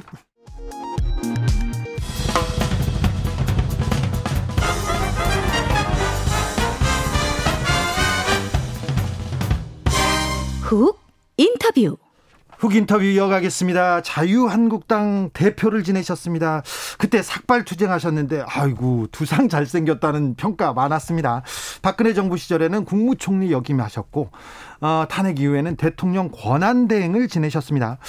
그 전까지는 2년 3개월 동안 법무부 장관 지내셨고요. 그달 그 전에는 검사로서 공안 검사로서 활동하셨습니다. 태극기 부대 원조 보수 핵심 보수의 뜨거운 지지를 받고 있는데요. 아, 내일 4강 진출에 승리의 색소폰 불 수 있을지 살펴보겠습니다. 황교안의 답 들어보겠습니다. 안녕하십니까, 황교안 후보? 예, 안녕하십니까? 네. 반갑습니다. 네. 황교안 후보 지지자들이 열광적인 응원을 보내고 있습니다. 최루시아님, 행동하는 정의 황교안, 민티 샤우팅님, 황임스 본드 나오신다. 아, 황임스 본드까지 쓰셨네요. 요즘 뭐 그런 별명이 아 그렇습니까? 네, 돌아다니고 있습니다. 네. 지난 정권에 제가 많이 괴롭혀가지고 죄송합니다. 아이 천만에 아주 네. 저는 굉장히 저 재미있게 봤습니다. 재미있게 보셨어요? 네, 마음이 넓으시군요. 네, 그때는 좀 화나셨죠? 뭐 저는 화내는 것보다는 네. 예, 어떻게 보면 어, 거기서 내 하여튼 반면 교설들 삼습니다. 네. 화를 잘 안 내세요. 네. 자, 보수를 대표하는 국민의힘. 국민의힘의 대표 주자가 윤석열입니까? 저 아닌가요? 아니, 황교안입니까? 홍준표입니까? 같은 말 또 해야 되나요? 아, 그렇습니까? 어, 네. 어, 황교안 후보는 음, 대통령 권한대행을 지내셨어요. 그러니까 다른 사람이 경험해보지 못한 큰 그 경험이 있습니다. 그래서 어 공약들을 이렇게 살펴봤더니 공약 공약에서 정치인의 좀 깊이 고뇌 느껴집니다. 어떤 어떤 공약이 지금 어 이 시대의 정신에 맞다고 생각합니까? 어 제가 이제 당 대표 있을 때 네. 민부론이라고 하는 걸 냈습니다. 네. 어, 국민을 부자 되게 하는 어, 이론, 네. 민부론, 경제 이론을 만들어냈죠. 네. 그리고 민평론, 네. 어, 안보, 국가 안보를 지키기 위한 어, 대안 이런 걸 만들어 놨습니다. 네. 이런 것들이 이제 종합적인 어, 정책이라면 네. 제가 이번에 이제 그 어, 대선 후보로 출마하고 나서는 네. 뭐 예를 들면 깜놀, 예. 10억 창업 벤처 배틀, 예. 뭐 이것은 이제 젊은이들을 위한 그런 것이죠. 네. 또 중소기업 강국 공화국 강국 코리아. 네. 이건 이제 대기업 중심이 아니라 이제는 중소기업 중심으로 어, 대한민국의 경제를 살려나가야 된다. 뭐 네. 이런 정책들을 제가 내놓고 있지요. 부자가 되는 정책 그리고 부 양극화를 해소하는 정책 계속 내놓았어요. 육아, 교육의 희망 사다리 내놓고 청년이 만들어 나가는 대한민국. 황교안의 공약, 아, 다른 후보에 비해서, 국민의힘 다른 후보에 비해서 지금 굉장히 좀 평가받아야 되는데, 언론에서 주목 안 씁니다. 왜 그러냐면은 그 부정선거 때문에 그런 것 같아요. 네, 그죠? 예. 언론은 주목을 좀 덜 하는데 네. 국민들은 네. 굉장히 주목을 하십니다. 아 그래도 예. 중도층이나 진보적인 예. 사람들 예. 황교안의 공약을 이렇게 봐야 되는데 예. 부정선거 얘기만 해서 좀 속상하진 않으세요? 아니 아니 제가 예. 그 이번에 이제 TV 토론을 통해서 네. 반 정도는 정책을 얘기하고 예. 반 정도는 이제 부정선거에 대해서 이야기를 했습니다. 네. 부정선거가 지금 그만큼 중요한 것이기 때문에 네. 부정선거로 이게 막아내지 못하면 네. 다음 선거 하나만 하거든요. 네. 그 제가 이 점에 강조점을 두고 있을 뿐 네. 정책 좋은 정책 많이 얘기하고 있습니다. 네. 그런데 다른 국민의힘 후보들도 대표도 부정선거 얘기하면 아예 그만 좀 해라 이렇게 얘기하지 않습니까? 그렇게 말한 바는 없고요. 네. 네. 제가 이제 부정선거 얘기를 하는데 네. 따라오는 분도 있고 못 따라오는 분도 있지요. 네. 이것은 이제 선거 불복은 안 된다 이런 정치인들의 생각들이 있는데 제가 얘기하는 거는 선거 불복이 아니라 불법 선거에 대한 이야기입니다. 네. 그러니까 이건 불복이라고 하는 건 정당한 선거에 불복해서는 안 된다는 것이지 네. 불법 선거에 불복하면 안 된다. 그건 네. 아니죠. 지난 총선은 불법 선거는 아니었죠. 저는 부정 선거였다고 생각합니다. 아, 부정 선거였다고요? 예, 예. 네. 이번 대선은 그럼 어떻게 해요? 부정선거가 이로 재발되지 않도록 막아내야 된다고 제가 생각하고 네. 여러 막기 위한 대안들을 내놓고 있습니다. 예를 들면 사전 투표제를 네. 없애야 된다. 네. 또 전자 개표를 수개표로 바꿔야 된다. 네. 뭐 이런 얘기들 하고 있죠. 김종근님께서 누구도 보일 수 없는 저 안정감 어떻게 표현할까요? 황교안 후보님 힘내세요 얘기합니다. 신용호님은 황교안님 그냥 평범한 총리가 아니었습니다. 대탕, 대통령 권한대행 총리였어요. 최건승님 국민의 어려움은 체험해 보셨나요? 이렇게 물어봅니다. 제가 아주 어렵게 사는 사람입니다. 요즘도 제가 네. 그 정치적 행보를 할때 네. 가는 데마다 늘 시장을 들러봅니다. 네. 시장은 시장이기도 하고 서민이기도 합니다. 네. 그래서 그분들의 말씀을 듣고 예. 또 어려운 점들을 찾아가기도 하고 네. 네. 그렇게 하고 있습니다. 북핵 그리고 어려운 부동산 해법, 통일, 외교, 대통령은 정말 할 일이 많지 않습니까? 아, 총리로서 대통령 권한대행으로서 그 대통령의 그 고민에 대해서 생각해 보셨을 텐데 예. 요즘 이런 그 고민을 하는 국민의힘 후보가 보입니까? 지금 뭐 대선 후보로 나온 네. 분들이 다 그런 생각 같이 하지 않겠습니까? 그렇습니까? 전 나라 걱정 다 한다고 생각합니다. 네. 상대 후보들에 대한 공격이나 이렇게 비판 그런 거는 잘 안 하시는 건것 같아요. 어, 지금 우리 우파 정당은 네. 많이 약합니다. 약해요. 많이 약하죠. 아직 네. 부족하죠. 네. 국민들 보시기에 네. 아직 흡족하지 못합니다. 네. 그러니까 우리가 경쟁할 상대는 사실은 문재인 정권과 그 아, 아류라고 생각합니다. 네. 우리끼리 서로 뭐 물론 잘잘못도 있지만은 네. 서로 싸울 그런 여력이 없다. 힘 모아서 정권 교체를 위해서 네. 나아가자, 함께 나아가자. 저는 네. 그런 생각을 갖고 있습니다. 네. 후보님 지지자들 응원 메시지 많이 오고요. 또 질문도 많이 옵니다. 2350님, 서울과 부서, 부산 재보궐선거 있었는데 부정선거였습니까? 물어봐 달라는데요. 부정선거에 의심이 나는 부분들이 많이 있습니다. 재보궐선거요? 아, 뭐 거기도 뭐 여전히 지금 이, 어, 뭐라 그럴까요. 최근에 있어서의 선거들이 네. 많이 왜곡되는 부분들이 있습니다. 아 그래요? 예. 그런데 이제 한계가 있겠죠. 너무 차이가 나는 걸 뒤바꿔 놓으면 금방 흔적이 나겠죠. 네. 뭐 그런 건뭐 어, 도전을 못 하겠죠. 아, 재보궐 선거도 부정 선거에 선거 때마다 네. 그러니까 2012년도에 아마 네. 사전 투표, 전자 투표가 들어왔을 겁, 전자 개표가 들어왔을 겁니다. 네. 그 이후부터 많은 아, 막 부정 선거에 주장들이 있었거든요. 네. 예. 6171님께서 농지 있는지 물어봐 주세요 합니다. 뭘 봐달라고요? 농지. 어디 네. 다른 데 땅이 있습니까? 아, 예, 예. 저는 땅 갖고 있는 거 없습니다. 대장동에 땅 없습니까? 대장동에 네. 뭐내 땅 없습니다. 네, 그래서 뭐 못된 사람들 땅 이 거 많이 있대요. 아 그렇습니까? 네. 2014님 검사 출신 후보로서 요새 정치 검사 검사의 정치 개입에 대해서는 어떻게 생각하는지? 아, 그건 해서는 안 되는 일입니다. 검사는 준사법기관입니다. 네. 중립을 지키고 또 공정해야 합니다. 네. 어, 김웅 의원이 고발 사주했다는 의혹이 지금 불거지고 있는데 이 부분은 어떻게 보세요, 그럼? 뭐 조사 중이니까 네. 아, 금방 결과가 나오지 않겠습니까? 만약에 검사들이 개입했다면 그건 잘못된 개입은 네. 다 불법입니다. 잘못된 겁니다. 잘못된 겁니다. 그럼요. 검사든 뭐든 네. 예, 잘못된 일은 잘못된 것입니다. 대장동은 뭐가 잘못됐습니까? 대장동 의혹 너무 많이 잘못돼 가지고 뭘 얘기할지 모르겠는데 네. 결국은 어려운 주민들의 땅을 뺏어서 네. 그것을 막 폭리를 취해 가지고 네. 뭐 소위 이제 권력 농단이죠. 네. 그걸 통해서 사인들이 네. 이걸 다 차지해 버렸다. 네. 구조는 그런 것이 가장 큰 문제죠. 예. 거기에 이재명 어, 지사가 지금 후보가 관련돼 있는 것으로 그렇게 보여지는 증거들이 많이 나오고 있습니다. 네. 김만배 기자 그리고 곽상도, 박영수, 김수남, 김기동, 이동열 어, 검찰 인맥들이 주르르르 이렇게 대장동에서 나옵니다. 이 부분들이 다 박근혜 정권의 핵심이었는데 사실 박근혜 정권의 핵심 중에 핵심은 황교안 황교안 후보 아닙니까? 그런데 왜 여기 여기하고 관련이 없습니까? 성균관대 후배였고 김만배 씨가 지금 그런데 그, 예. 대장동 사건에 관련된 사람 많습니다. 네. 근데 그 중에 일부를 뽑으면 네. 뭐 국민의 힘이 많다 이렇게 말을 할 수도 있겠지만 네. 다 뽑아 보면 네. 그렇게 말하기도 어렵고 네. 또 이제 우리 당에 관련된 분들이 있다는 거는 정말 가슴 아픈 일이죠. 네. 그렇지만 균형을 가지고 판단해야 되고 이거 판 깔아준 게 누구냐? 네. 저기는 거기에 관점을 초점을 맞춰야 된다고 생각합니다. 아니 여기 핵심에 황교안 국무총리 대통령 권한대행이 딱 있는데 어, 김만배 씨가 황교안 아, 제, 제, 제 가 거의 꼈다고요? 아니 왜 안 못 끼셨냐고요? 네, 저는 네. 법치를 생명으로 생각하고 살아온 사람입니다. 그렇습니까? 부적절한 일, 예.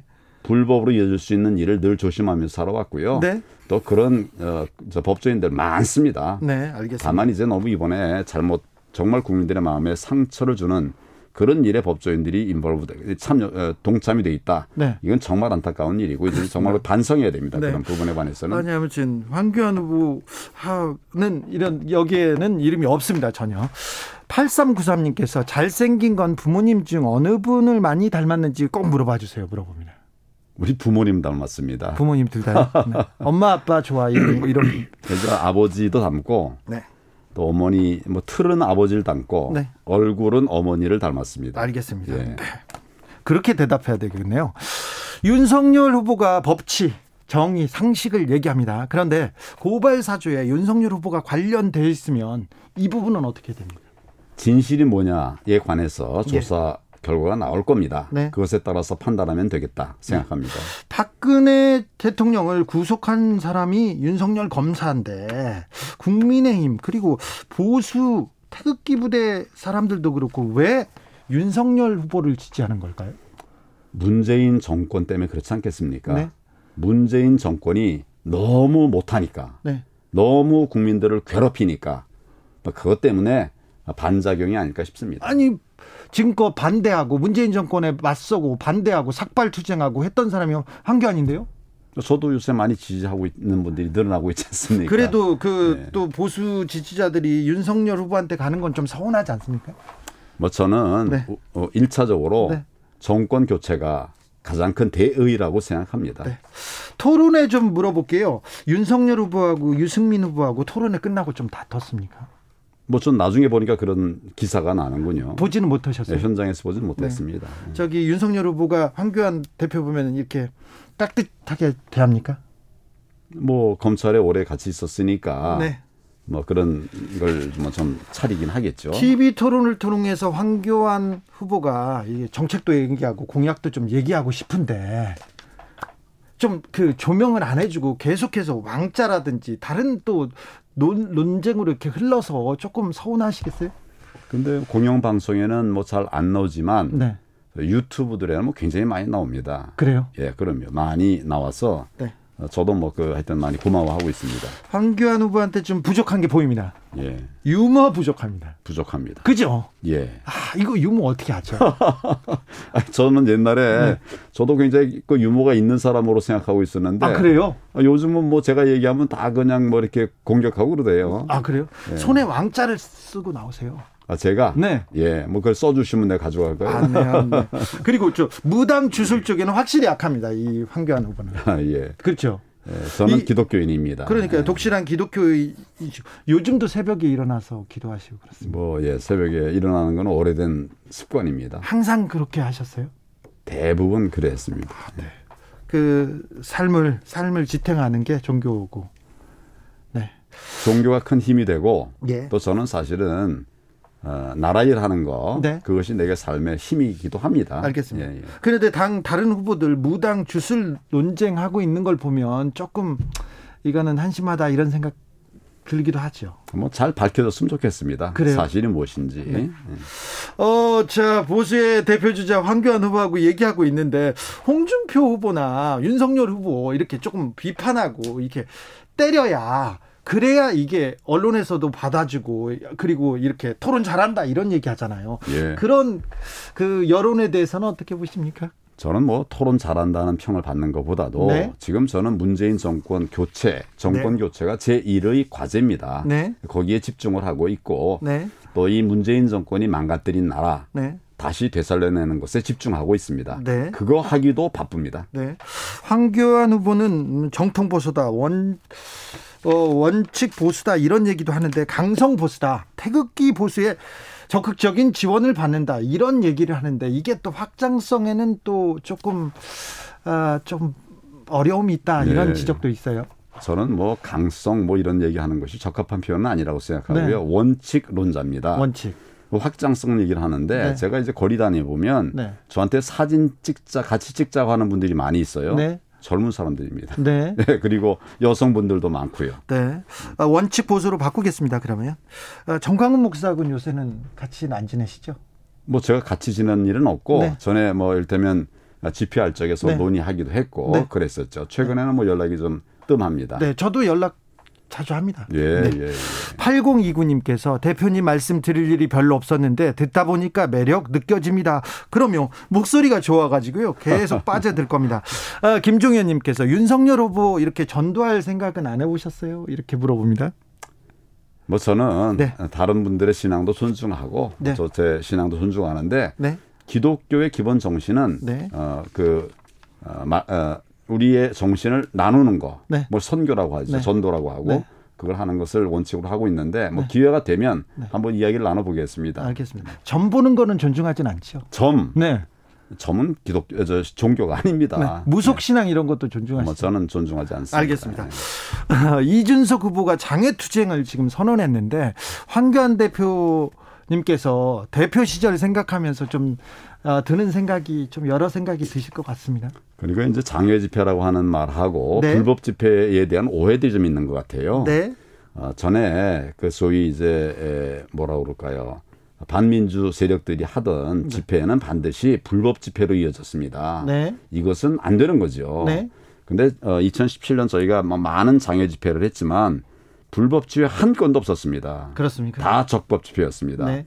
그런 면에서의 아, 집회 시위는 네. 국민의 권리입니다. 네, 네. 그래서 어, 합법적이고 또 법에 따른 이런 장외투쟁, 뭐 집회, 네. 뭐 시위 다 아, 이것이 허여된다고 저는 생각합니다. 네. 그런 측면에서 잘하는 건 잘한다 이렇게 평, 가를 해주시면 좋겠습니다. 알겠습니다. 국회에서 원 내에서 이렇게 합의, 타협 이렇게 해야 되는데 거리로 나가는 것만이 능사는 아니지 않나요? 아, 그럼요. 거, 거리로 나가는 것만 능사 아닙니다. 네. 그 2010 2009년도에도 네. 저희가 치열하게 에, 그 장외투쟁도 했지만 네. 그 이전에 에, 민주당과 네. 굉장한 많은 노를 물밑대화를 했어요. 네. 뭐 물론 공식적인 대화도 했고 네. 병행해서 했었습니다. 예. 한쪽만 한 것이 아니고. 네. 예, 예. 내일 국민의힘 경선 후보가 4명으로 좁혀집니다. 아, 4명 안에 황교안이 들어갑니까? 그리고 황교안이 이번 아, 국민의힘 경선에서 이깁니까? 이기지 않겠습니까? 네. 예. 황교안이 이겨야만 하는 이유는 뭡니까? 대한민국이 네. 예, 비정상에서 정상으로 넘어가려면 네. 어, 싸워보고 또 위기를 극복해본 경험이 있는 리더가 필요합니다. 그렇죠. 제가 바로 그런 어, 역할을 그동안 해왔기 때문에 네. 어떻게 보면 결자 해지의 입장에서 네. 어, 다시 도전을 했고 네. 아마 국민들께서 그런 판단을 최종적으로 하시리라고 생각합니다. 네. 윤석열 후보는 정치인으로서 경험은 아직 좀 부족하죠. 뭐 법조 생활을 오래 했지요. 네. 그렇지만 이제 문재인 정권과 치열하게 싸웠지요. 네. 뭐 이런 부분은 또 평가를 해야 된다. 네. 네. 대통령이 싸움 잘해서 되는 일은 아니지 않습니까? 지금 싸웠다는 거는 주먹질했다는 네. 얘기가 아니고요. 네. 어, 뭐 무도한 이런 공격, 압력에 대해서 잘 버텨내고 네. 대응을 했다. 뭐 이런 뜻이지요. 모든 상대 후보들은 일단 이렇게 존중하십니까? 뭐 지금 저 우리 당에 네. 대선 후보까지 왔다. 그 자체가 정말 소중하죠. 저는 이제 뭐 어, 반기문 총장에 대해서 뭐 굉장히 비하들을 많이 하는데 뭐 그건 정치에서 실패했다는 소리지 인생을 실패한 게 아니거든요. 그렇죠. 뭐 존중하고 또 네. 아껴줘야 되고 우리 당 지금 대선 후보들 내가 볼 때는 다 정말 소중한 분들입니다. 네. 황교안도 존중받아야 되는데 비하하고 막 그러면 좀 속상하죠. 뭐 속상하지만 네. 또 그게 정치라고 하니 네. 뭐 저는 뭐 수용하고 막 그러나 거기에 신경 안 씁니다. 네. 김문웅님께서 초일류 정상국가를 지향하는 황교안이 답이다 이렇게 얘기하십니다. 황교안이 답이다. 황교안이 당선된다면 이재명 후보가 민주당 후보에서 확정된다면 이길 자신 있습니까? 아 물론 이기죠. 왜 이깁니까? 국민이 지금 어떻게 문재인 정권 2 그걸 선택하겠습니까? 이재명은 결국 문재인 정권 2 아닙니까?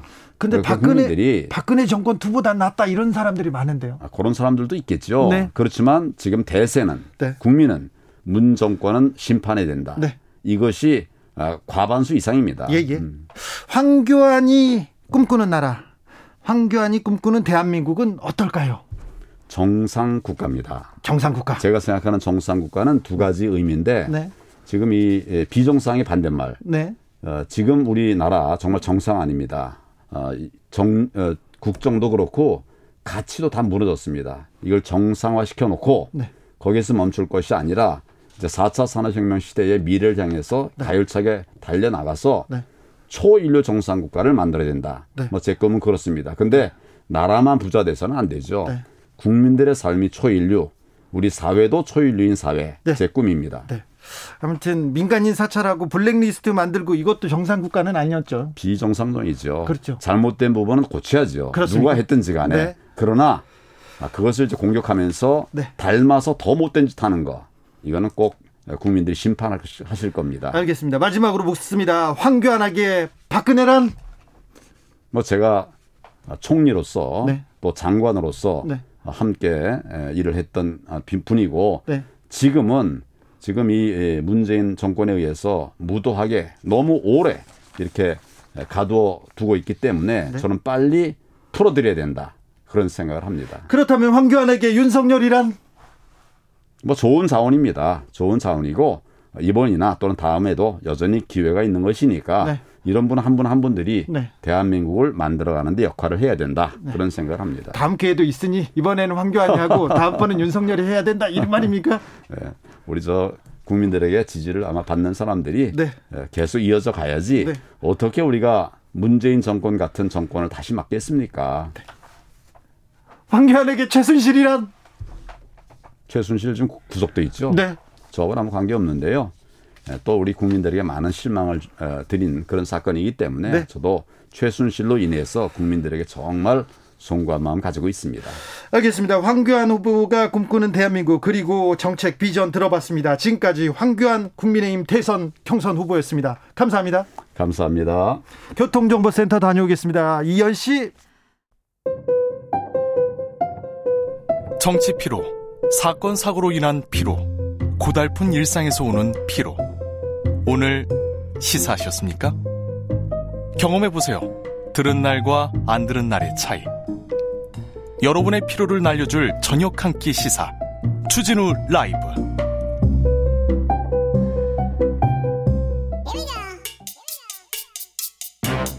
뉴스를 향한 진지한 고민 기자들의 수다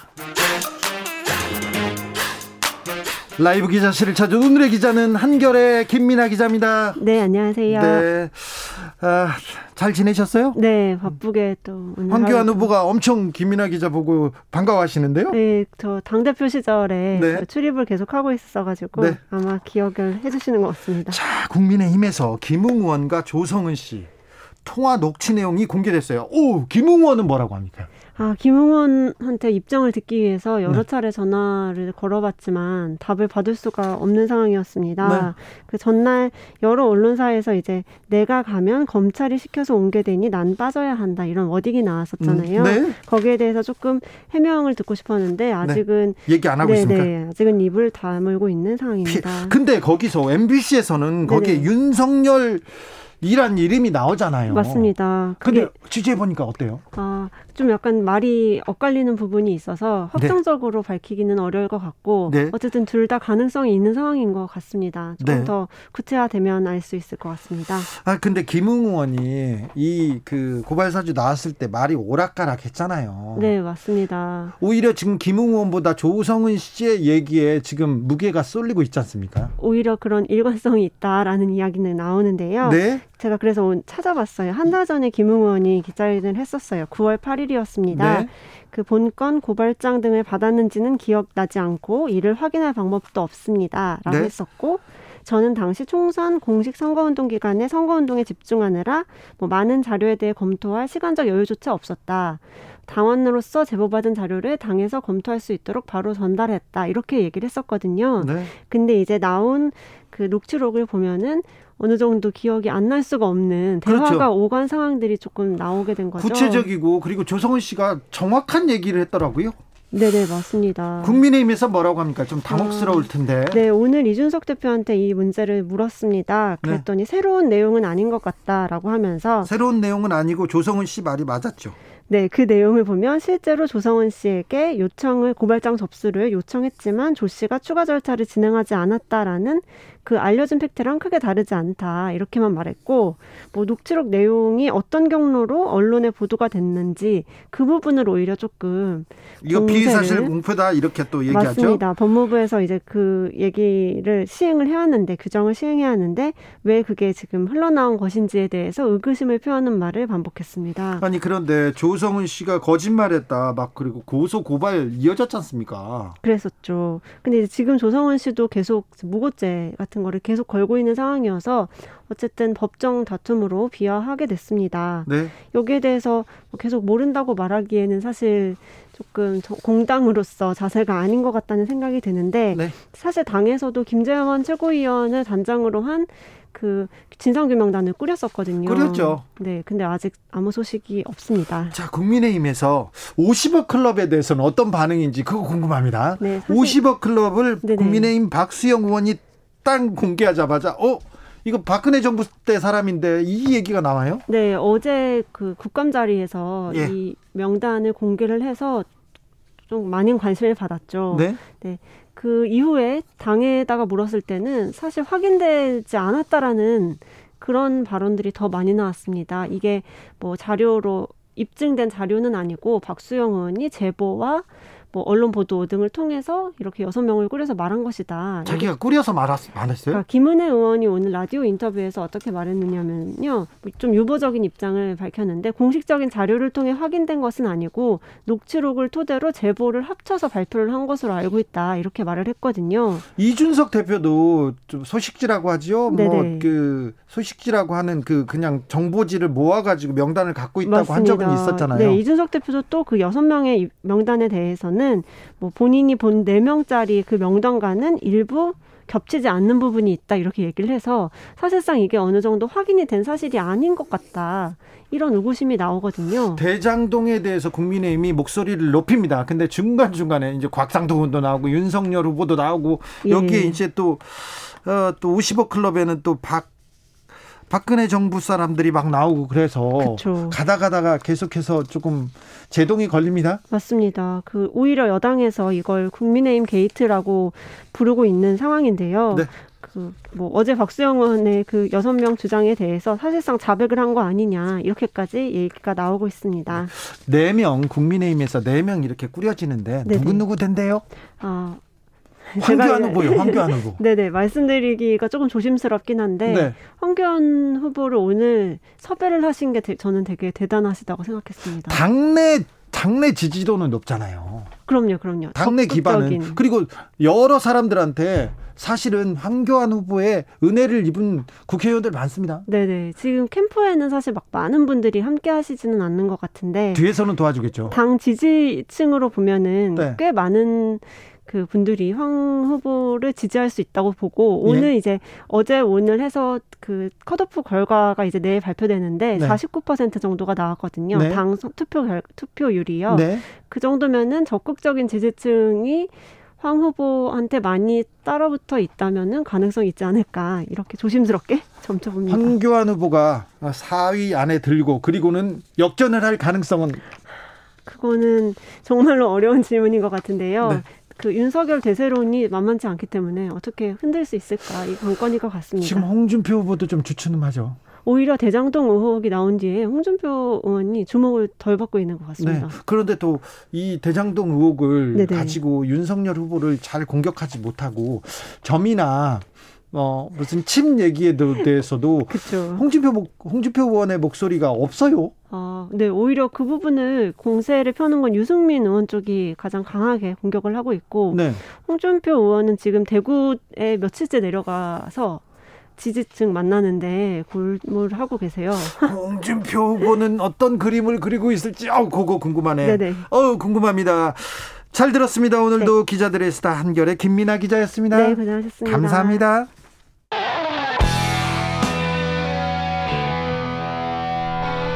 스치기만 해도 똑똑해진다. 드라이브 스루 시사 주진우 라이브.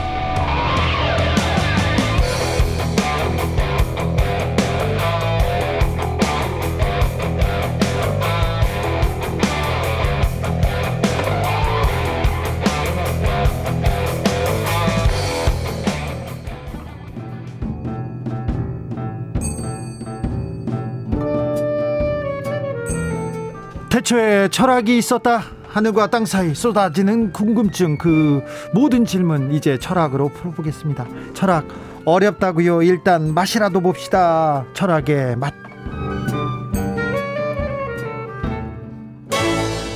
정치 철학자 김만권 박사 어서 오세요. 안녕하십니까 김만권입니다. 양지열 변호사 어서 오세요. 네 안녕하세요. 망건쌤 조소 조수 교수 네. 조교 헷갈리네요 갑자기 네. 양지열입니다. 네 오늘 궁금했습니다. 오늘의 주제는 정치인가 점치인가 대선 국면에 난데없이 역술 바람이 불고 있습니다. 사실 그런데 음, 대선 바람에 음. 대선 오면은요 역술인들이 활개치고 다녔어요 지금껏. 음, 음. 그런데 이번처럼 이렇게 손에 왕자를 쓰고 악문침이 나오고 이게 빨간 음. 속옷 나오고 개명 나오고 아, 주술 논란 미실 계속 나오고 있습니다. 이거 어떻게 보고 계십니까, 박사님? 아니 뭐 이렇게 뭐 선거나 뭐 정치에서 이렇게 역술 같은 것들이 난무한다라는 거뭐 오래된 뭐 사실이긴 한데요. 네. 뭐 다 알고 있었던 긴 한데 이번처럼 이렇게 대놓고 바깥으로 나온 적이 없어서 네. 이제 문제인 것 같은데요. 뭐 쓰고 다닌 예. 사람은 없었어요. 예, 예. 쓰고 다니는 건 없었죠. 저도 깜짝 놀랐었는데요. 네. 네.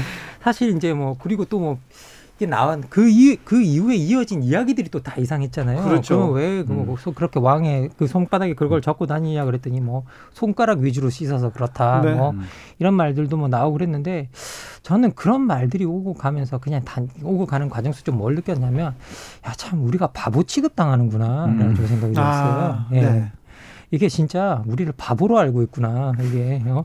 안 그러면 우리한테 저렇게 쓰고 다니고 아니면 또 저렇게 말해도 그냥 사람들이 믿을 거라고 생각하는 건가라는 생각이 들었어요. 굉장히 기분이 나쁘셨나 네. 봐요. 네. 정말 기분이 나빴고요. 그리고 이 방송 대본 중에서도 전 충격적인 부분이 있었어요. 아. 왜냐하면 21세기에 왜 미신이냐 대 무슨 소리냐 단순한 글자에 왜 헛기비를 씌우냐 이렇게 의견이 충돌하고 있다라고 있는데 이게 의견이 충돌할 일이 아니거든요. 아니죠. 근데 국민의힘 지지자 윤석열 후보 지지자들은 그렇게 얘기해요. 얘기해요. 그럴 수도 있지. 아, 어. 참. 뭐가 잘못됐냐? 제가 약간 SNS에 저는 뭐라고 썼냐면 저는 사실 그러니까 어떤 뭐 어떤 종류의 것이 됐든지 간에 종교가 됐든 그분이 따로 생각하는 무속에 관한 것이 됐든 그분 개인은 그럴 수 있다라고 충분히 생각을 합니다. 네? 왜냐하면 한 사람은 우리 예전에 이제 뭐 조선시대 속담에 양반은 뒷간도 안 가냐 이런 얘기 하잖아요. 네. 사람의 개인으로서 느낄 수 있는 감정이라든가 미래에 대한 불안감 같은 경우 특히 대선과 같은 큰 정치 어떤 이벤트가 벌어졌을 때는 느낄 수 있기 때문에 그거를 해소하기 위한 방법까지 나무랄 수는 없어요. 근데 이거는 공론화의 장으로 끌고 나와서는 안 된 영역이거든요. 그래서 이제 망건생 같은 경우도 밖에서 우리가 이런 얘기까지 해야 되냐고 통렬하게 이거를 이제 고른 작가를 탓을 하고 들어오셨는데 아니에요. 절대 탓하지 않는데 근데 저도 그래서 그게 기분 나쁘다라는 걸 네. 제 개인 SNS에 썼더니 음. 말씀하신 것처럼 그 내용을 지지하시는 분들은 음. 굉장히 또 저를 비난을 하시더라고요. 음. 진짜 왜 이런 걸 가지고 지금 사람을 모욕을 하느냐. 긴장되면 자기 아미씨 같이 손바닥에 뭐 음. 뭐쓸 수도 있지. 왜 꼬투리 잡냐. 이렇게 음. 생각하는 사람들 윤석열 후보 지지자 중에서는 거의 대부분입니다. 그런데 원래 왕이라는 말 자체가 예. 알고 보면 누구의 부모라는 뜻이잖아요. 음. 이게 만뭐 뭐 이게 백성의 부모라는 뜻을 우리가 갖고 있었고 그리고 하늘 사람, 땅을 다 깬다라는 뜻이잖아요. 네. 왕자라는 뜻이. 네. 그걸 다 깨고 있어서 자기가 세상 이치를 다 알고 있다라는 어떤 그런 전 약간 제가 봤을 때는 모든 문제의 해결자, 구원자, 구세주 이런 뜻을 담고 있는데 저는 이런 것들이 민주정치 체제에서 정말 맞는 건가라는 생각이 자꾸 들어요. 우리는 자꾸 민주주의 국가를 민주적, 민주적으로 건설해 보려고 그러고 민주정체를 만들려고 하는데 국가를 이끌어가는 정치 지도자들이 그 간접이 없는 거죠. 자기가 통치자고 위에서 알리로 내려다 보는 거고 너네들은 나의 다 아이들이야라는 개념이 개념으로 저는 그렇게 보이거든요. 솔직히. 그, 그래서 저도 모욕적으로 썼던 게 사실 이제 왕이라는 개념이 동양적인 개념에서는 이거를 가장 대표적으로 잡고 있는 게 중국의 대표적인 중화 사상이잖아요. 예. 그러니까 천자라는 표현을 썼죠. 하늘의 아들이고 그 천자를 중심으로 해서 황제를 중심으로 해서 그 주변에 이제 중화인들이 모여 있는 거 그 아래에 그리고 그 바깥으로는 사실 금수라고 불리는 존재들이 있고 대한민국 같이 예전에 조선과 같은 그런 국가들 오랑캐라고 불리는 것 사람들은 이 중화라는 사람과 금수라는 짐승들 사이에 낀 존재로 취급을 받았거든요. 그렇게 그런 수직적인 계열화에서 나오는 개념이 왕인데 망건 쌤이 말한 것처럼 그 왕이라는 글자를 새기고 받아들이는 순간 나머지 사람들은 다 아래 것들이 되는 거거든요. 그래서 이제 모욕적이라고 음. 생각했는데 그걸 그렇지 않다고 생각하시는 분들도 있다라는 게또 네. 현실인 거죠, 뭐. 또 언론에서는 또 누가 왕이 될 상인가 이렇게 기사를 써요. 예, 그러니까 저도 그게 언론이 뭐 그런 이야기를 많이 하잖아요. 왕 뭐 대통령은 하늘이 내린다라는 네. 음. 표현하잖아요. 이미 거기에 들어가 있는 것 같아요. 누군가가 내린다라는 네. 뜻에 그, 그 그때부터 대통령은 이제 더 이상 우리가 민주적으로 선출하는 대표자가 아니라 네. 그건 정말 하늘이 내리 선택받은 사람으로서 그죠. 그래서 이게 완전히 우리를 통치할 권리를 갖는 네. 그런 사람처럼 묘사되는 거잖아요. 어떤 사람들은 네. 왕처럼 우리를 끌고 가달라. 왜 결단력이 없냐? 왜 지도력이 없냐? 그럼에도 어. 불구하고 이제 어 우리 망원 쌤하고 밖에서 나, 얘기를 나눴던 중에 하나가 말씀드린 것처럼 사람은 자기의 미래에 대해서 불안해하는 건 당연한 본성이지 않습니까? 네. 그리고 뭐 동양에서도 우리가 현재 동양의 어떻게 보면 통치와 관련된 체계를 최근까지 민주주의가 들어오기 전까지 아시아를 지배했던 철학이 정확하게는 성리학, 유교에서도 성리학인데 음. 성리학을 집대성한 주자라는 인물도 네. 굳이 지금으로 따지냐면 원래 유학에서는 공자님도 이런 귀신이라든가 이런 존재에 대한 제자들의 질문에 대해서 우리가 알 수 없는 것들에 대해서 탐구할 시간에 네가 할 수 있는 일을 먼저 해라라고 네. 해서 철저하게 배격을 했기 때문에 전통적으로 유학에서는 미신적인 부분들을 다 배척을 했어요. 아, 공자님이 그러니까, 칸트 같으시네요. 그럼 그런 아, 칸트하고 또 굉장히 네, 이성적인 네. 그런 철학을 얘기를 했기 때문에 그런데 그거를 받들었고 그걸 집대성했던 주자조차도 사실은 평생에 한 번이지만 정을 칩니다. 그러니까 자기의 진로를 두고 점을 쳤다는 일화가 내려오거든요. 그러니까 동양에서는 오히려 그러니까 어떤 천리, 순리 내부에서 거스를 써온 어떤 운명의 흐름 같은 것들을 인정하는 게 좀 동양적인 표현이에요. 음. 그러니까 중국 사람들은 이런 식으로 얘기를 하거든요. 새는 나는 게 아니라 바람을 탄다. 라고 음. 표현을 합니다. 음. 그래서 그, 그 이치를 음. 파악해보고자 노력하는 일환이 음. 미신으로 빌 수도 있었던 건데, 음. 사실 이렇게 놓고 본다라면, 어, 그래? 그렇게 보면 할 수도 있지라는 생각은 음. 들지만 음. 문제는 왕이라는 그런 걸 새기는 것은 뭐냐면 그 순리를 거슬리는 거거든요. 음. 만들어내겠다는 아니, 거거든요. 그러니까 왕정 시대의 관습 이렇게 거기에 대한 생각이 아직도 남아 있습니까? 이게 저는 뭐 우리들 스스로한테 좀 많이 물어봤으면 좋겠어요. 네. 우리는 대통령을 뽑고 있는가? 네. 왕을, 왕을 원하는 왕을 추대하는가? 왕을 추대하는가? 이게 옛날에 이제 그 한때 제가 이, 이, 이 기억이 맞다면 옛날에 김영삼 대통령이 강원도 춘천 지역에 어디 지역을 방문했다가 갔을 때 그 마을에 계신 분이 한 분이 김영삼 대통령을 보고 아 우리 마을에 임금님이 처음 오셨습니다라고 이야기를 했을 때 네, 네. 그때 이제 김영삼 대통령이 그걸 바로 잡아 웃으면서 바로 잡아주면서 나는 임금이 아니라 대통령입니다라고 이제 그렇게 말을 음. 했다고 하거든요. 저는 사실 어떻게 보면 뭐 모든 사람들이 모든 정치인들이 기본적으로 자기가 뭔가 이 권력을 잡고 싶고 하고 그런 욕망들은 알겠지만 네. 그런 것들이 자기가 살고 있는 자기가 어떤 뭐라고 해야 될까요? 거기서 권력을 잡고 싶어하는 통치 체제에 맞는 방식으로 권력을 잡아야지 그것과 상황 방 전혀 다른 네. 발상을 네. 가지고 거기서 무언가를 하려는 것 자체가 저는 이해가 안 가요. 저는 3, 3803님께서 네. 윤석열 씨는 겨울생입니다. 겨울생은 더운 것이 들어와야 운기가 상승하는데 당분간 운이 차갑기 때문에 그 운은 하강입니다. 이건 정치자분 개인의 의견입니다. 개인이 이렇게 보신 거예요? 아 저게 전형적으로 동양적으로 음. 네. 그 어떻게 보면은 이제 운세를 판단하는 가장 기본적인 방법인데 근데 이런 것도 분명히 있어요. 오히려 이제 망건 쌤이 저한테 처음 깨우쳐줬던 부분이고 초기 얘기했던 게 이런 게 있죠. 우리가 민주주의를 받아들인 게 고대 그리스 대 민주주의 거기도 사실 완성된 민주주의는 아니었죠. 귀족만이 참가했으니까. 네. 그런데 그 위에 2000년 가까이 인간들의 왕정을 유지하다가 불과 프랑스 혁명 1800년대 중반에 있으니까 200년밖에 안 된 역사거든요. 그래서 사실은 지금의 대통령제를 만들어낸 미국에서도 식민주의를 극복하고 독립을 하고 나니까 국민들이 굉장히 불안해했다라는 거예요. 네. 우리는 왕이 없는 국가인데 그럼 어떻게 하냐. 음. 그래서 뽑은 게 대통령이라는 제도를 만들어낸 거거든요. 음. 그렇게 본다면 국민들 일부에게는 아직도 누군가 정치 리더에게 의존하고 싶어하는 마음도 음. 있는 것도 사실이에요. 있죠. 네. 있습니다. 그러니까 그 마음을 음. 망건 쌤이 얘기한 것처럼 민주주의로 끌고 가는 좋은 지도자가 나오느냐 그 마음을 통해서 왕이 되고 싶어 할까 이거는 다른 문제는 구분은 음. 해야죠. 변, 변선희님께서 만며느리는 하늘에서 내린다는 말도 있습니다. 하늘은 참 바쁘, 바빠요 이렇게 얘기합니다. 그거는 하늘에 네. 다 하늘에 네. 내린 불행인가? 문현정님은 우리나라 EU에 편입시키고 메르켈을 대통령으로 고용하면 안 될까요? 음. 네. 어, 또 이런 또 창의적인 1105님 확대 해석도 분수가 있죠. 그럼 봉고파직 위리 안치 등 조선시대 용어 남발한 이재명 지사는 이씨 왕조 부활하는 걸로 보시겠어요? 이렇게 얘기합니다. 아, 그 마지막 말에 대해서는 제가 정확하게 말씀을 드렸고요. 제가 이재명 후보를 지지한다는 게 아니라 이재명 후보가 그 말을 하신 건 과하죠. 과한 표현인데 네? 왜그 말을 했냐면 왜 사람들이 내가 왕도 아닌데 내가 모든 걸 좌지우지할 수 있는 것처럼 그렇게 얘기를 하느냐. 그렇게 내가 모든 걸 다 좌지우지할 수 있는 왕이라면 이렇게 하겠다라는 거였어요. 그렇죠. 지금 그 음. 단어만 네. 나와서 그 단어만 따서 언론에서 얘기를 하니까 자기가 왕이 된 것처럼 그렇게 행세했다라고 음. 생각할 수도 있는데 그게 아니라 왕도 아닌 사람한테 자꾸 왕처럼 얘기를 하니까 그럼 이렇게 할래 이렇게 닫고 나온 거예요. 맥락은 그랬습니다. 음. 2015년에도 그랬고요. 그 전에도 음. 대선 되면 어떤 방송에서 무속인을 출연시켜 가지고 누가 왕 왕상이냐 이렇게 물어봤어요. 박근혜 전 대통령하고 김정은 국방위원장 궁합은 천상궁합이다 이런 얘기를 방송에서 했었다니까요. 선거철마다 역술 바람 불어요. 아니 점쟁이 저도 역술 점쟁이를 데리고 다니는 정치인들도 있어요. 역술인들 중에는요 네. 이런 얘기하는 역술인들도 있어요. 은근히 제가 누구 점지해 준 사람입니다라고 광고하는 사람들이 있어요. 다 그 얘기하고 다녀. 네. 내가 내가 누구 봐줬잖아. 네. 내가 뒤에 네. 누구 있잖아. 이렇게. 아유 그 사람 너무 많아요. 그렇게 광고하는 사람들. 네. 음.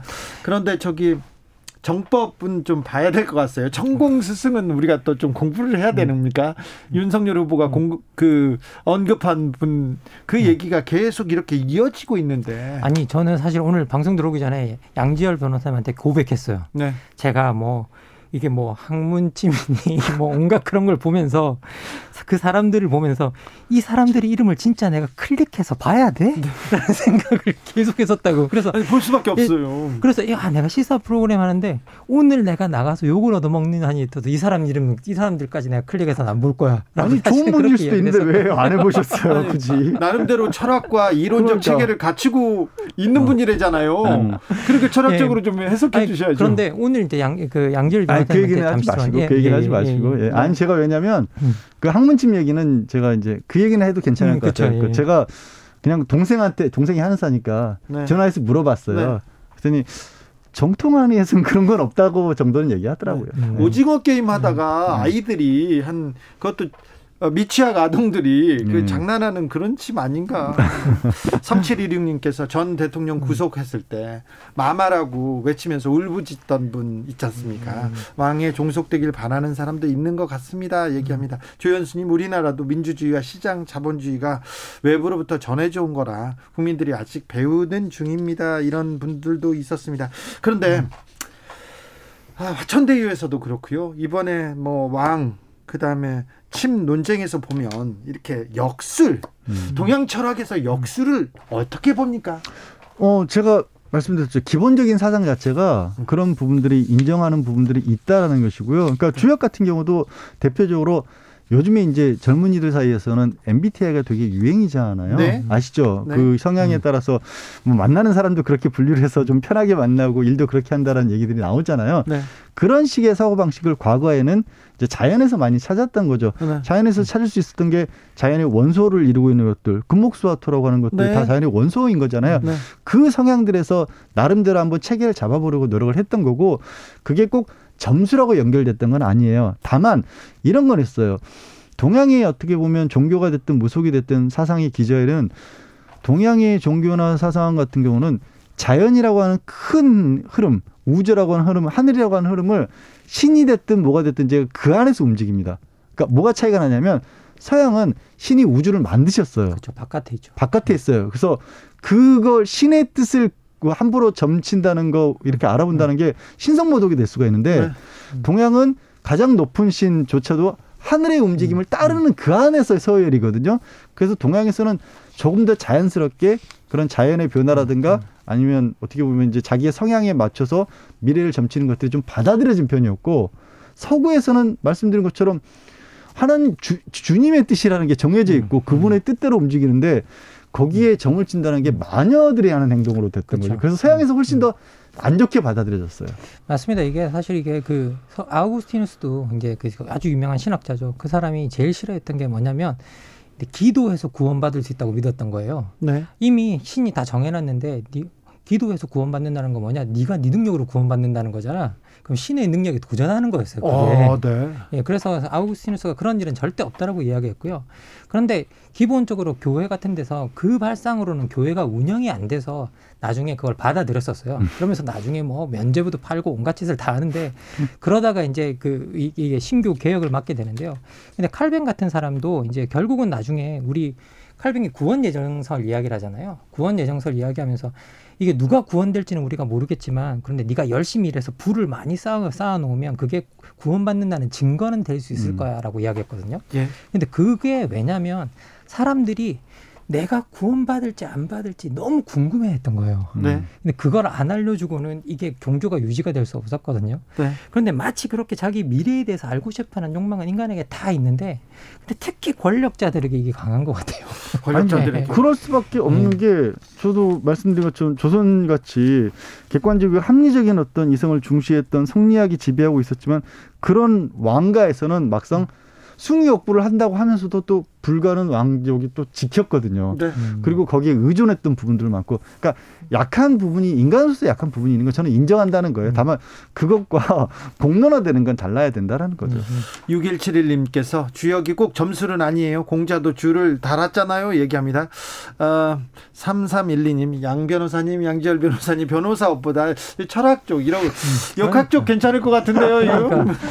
그게 하도 그렇게 물어보시는 분들이 계셔서 사실 네. 대학교 다닐 때는 공부를 좀 했었어요. 아, 그랬어요? 음. 하도 물어보니까 그냥 짜증 났어요. 네, 짜증 나서 그냥 아예 봐줬어요. 그런데 박정희 정부, 뭐 음. 박근혜 전 대통령도 그렇고 음. 그뭐 최태민 씨도 나오고 얘기 나오는데 음. 박근혜 아, 박정희 대통령은 특별히 음. 이 역술인들한테 역술인들하고 관계가 조금 깊었어요. 그게 생각해 보면 네. 본인이 그러니까 의외로 박정희 때도 그렇고 전두환 때도 그렇고 문화체육 양성도 많이 했었고요. 얘기한 것처럼 역술인에 대한 의존도도 굉장히 높았던 게 역술인 대제전 막 그런 걸 열었어요 그때는 본인이 대제전 해가지고 아니, 본인이 가지고 있는 어떻게 보면 네. 뭐 인문학적 소양이라고 해야 될까 네. 정치라든가 사회에 대한 자신만의 어떤 철학 이런 것들이 부족한 편이잖아요. 네. 그럼 그거를 메워야 되는데 네. 그거를 이제 이게 망고생 같은 철, 진짜 철학자를 음. 따라서는 불러다가 앉혀놓고 얘기 들으면 어렵잖아요. 네, 네. 망고쌤이 지금 여기서 방송이니까 저렇게 얘기하지 책 쓰는 거 얼마나 어려운데요. 어, 그렇죠. 그러니까 그런 얘기보다는 좀 더 손쉽게 접근할 수 있는 철학에 간 거죠. 아는 척 진짜 네. 많이 해요. 아, 그, 아니, 근데 이게 진짜 박정희 정부는 왜 이렇게 많이 의존했던 게 네. 유심 선포율도 점을 봤었대요. 네. 네. 그렇게 간택을 받았었고요. 가천 정부청사 같은 경우도 네. 이게 그렇게 어, 털을 이렇게 다 보고 이렇게 만든 거랍니다. 풍수지리 보고. 그 네. 점쟁이들 다 모아놓고 이렇게 해가지고 삼선계연 옳다. 이거는 하늘이 점지해 준 거다. 막 이런 거 대회했었어요. 아. 이, 그때 최태민 씨가 큰 역할을 했다는 거 아닙니까? 근데 이제는 정치인들도 점과 역술로부터 좀 자유로워져야 되는데 아직도 역술인을 데리고 밥국집에 가는 국회의원 제가 잘 알아요. 아직도 다니잖아요. 지난 대선에 나온 사람 중에 지금 나오면 뭐 어떤 위원장이신데 그분은 점쟁이한테 물어봐가지고 그 점쟁이의 점지를 듣고 대선에 출마했어요. 아니 사실 정치권도 그렇고 대한민국의 내로라는 기업들 중에서도 과거에 신입사원들 채용할 때 관상가가 같이 앉아 있는 경우들이 네 재벌가에서 네, 면접을 볼 때 관상가가 옆에 있었죠. 있었어요. 네. 아니 뭐 그거는 사, 사기업에서 그러면 상관없다고 생각이 되는데요. 네. 우리가 지금 이야기하는 건 되게 공적인 부분인 것 같아요. 네. 근데 진짜 항상 공적인 공간에 그런 사적인 것들이 등장하게 등장해서 뭔가 음. 아무렇지도 않은 것처럼 활동하기 시작하면 그때부터 공적인 권위가 망가지는 거예요. 음. 그렇죠. 네. 그리고 더 문제가 뭐냐면 이런 부분을 생각해봐요. 그분들이 그러니까 그런 것이 저는 이게 가치 판단 좋다 나쁘다의 가치 판단은 아니고 그런 분들의 대변할 필요도 있을 거예요. 네. 근데 그렇지 않은 분들이 더 많다면 그렇지 않은 분들이 더 많다고 한다면 어, 공적인 인물이 그렇게 해서는 안 되는 거죠. 야, 야, 그 뭐 부적을 가지고 다니거나 점쟁이를 데리고 음. 다니거나 음. 공개적인 장소에서 기도하는 거하고 묵주 염주 들고 다니는 거 뭐가 다르냐 이렇게 말씀하는 사람들한테 음. 어떤 얘기를 해주시고 싶습니까? 뭐, 뭐 그러면 그거는 미신과 종교의 차이가 없다라고 이야기하는 거니까요. 네. 네. 그럼 우리는 분명히 그런 것들을 인간은 역사적으로 그걸 구분해 왔거든요. 그래요? 난 그, 점쟁이를 네, 믿어. 네, 난 네. 왕자를 믿어. 근본적으로 우리가 미신과 아까 어떤 그 종교를 구분했을 때는 그런 종교들이 우리 인간에게 기여하는 부분들이 훨씬 더 컸기 때문이거든요. 네. 우리가 그래서 그런 부분들은 우리 그런 부분까지 종교까지 다 미신이라고 이야기하기 시작하면 음. 그때부터는 우리의 삶이 무너지는 거고요. 그런데 네. 우리가 종교와 미신 간에 어떤 선을 그어놨다면 그 선을 좀 잘 지켰으면 좋겠습니다. 네. 네.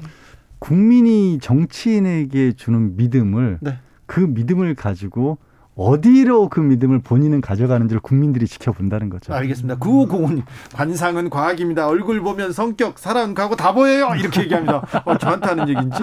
문현정님 대통령이 왕이라서 코로나랑 주택 문제를 태평천하로 만들어야 한다는 이상한 사람들 음. 많아요. 그런데 민주주의는 그런 게 아니에요. 대통령하고 같이 일하는 겁니다. 이렇게 얘기합니다. 자, 철학의 맛 오늘 결정적 한마디로 어, 닫겠습니다. 박사님. 아 저는 그냥 손이라도 깨끗이 씻자. 알겠습니다. 네. 손이라도 깨끗이 씻자. 자, 자, 양 변호사님. 저는 아까 얘기를 했는데요. 국민의 믿음을 어, 엉뚱한 데 쓰지 않았으면 좋겠다. 국민이 보낸 믿음을 엉뚱한 데 쓰지 말자. 알겠습니다. 네. 철학의 맛 여기서 인사드리겠습니다. 오늘도 감사했습니다. 김만권 박사님, 양지열 변호사님. 감사합니다. 네, 고맙습니다. 감사합니다. 주진우 라이브 마칠 시간입니다. 오늘 돌발 퀴즈의 정답은 조세 도피처였습니다. 조세 도피처. 네. 스티비 원더의 Superstition 들으면서 저는 여기서 인사드리겠습니다. 저는 내일 오후 5시 5분에 돌아옵니다. 지금까지 주진우였습니다.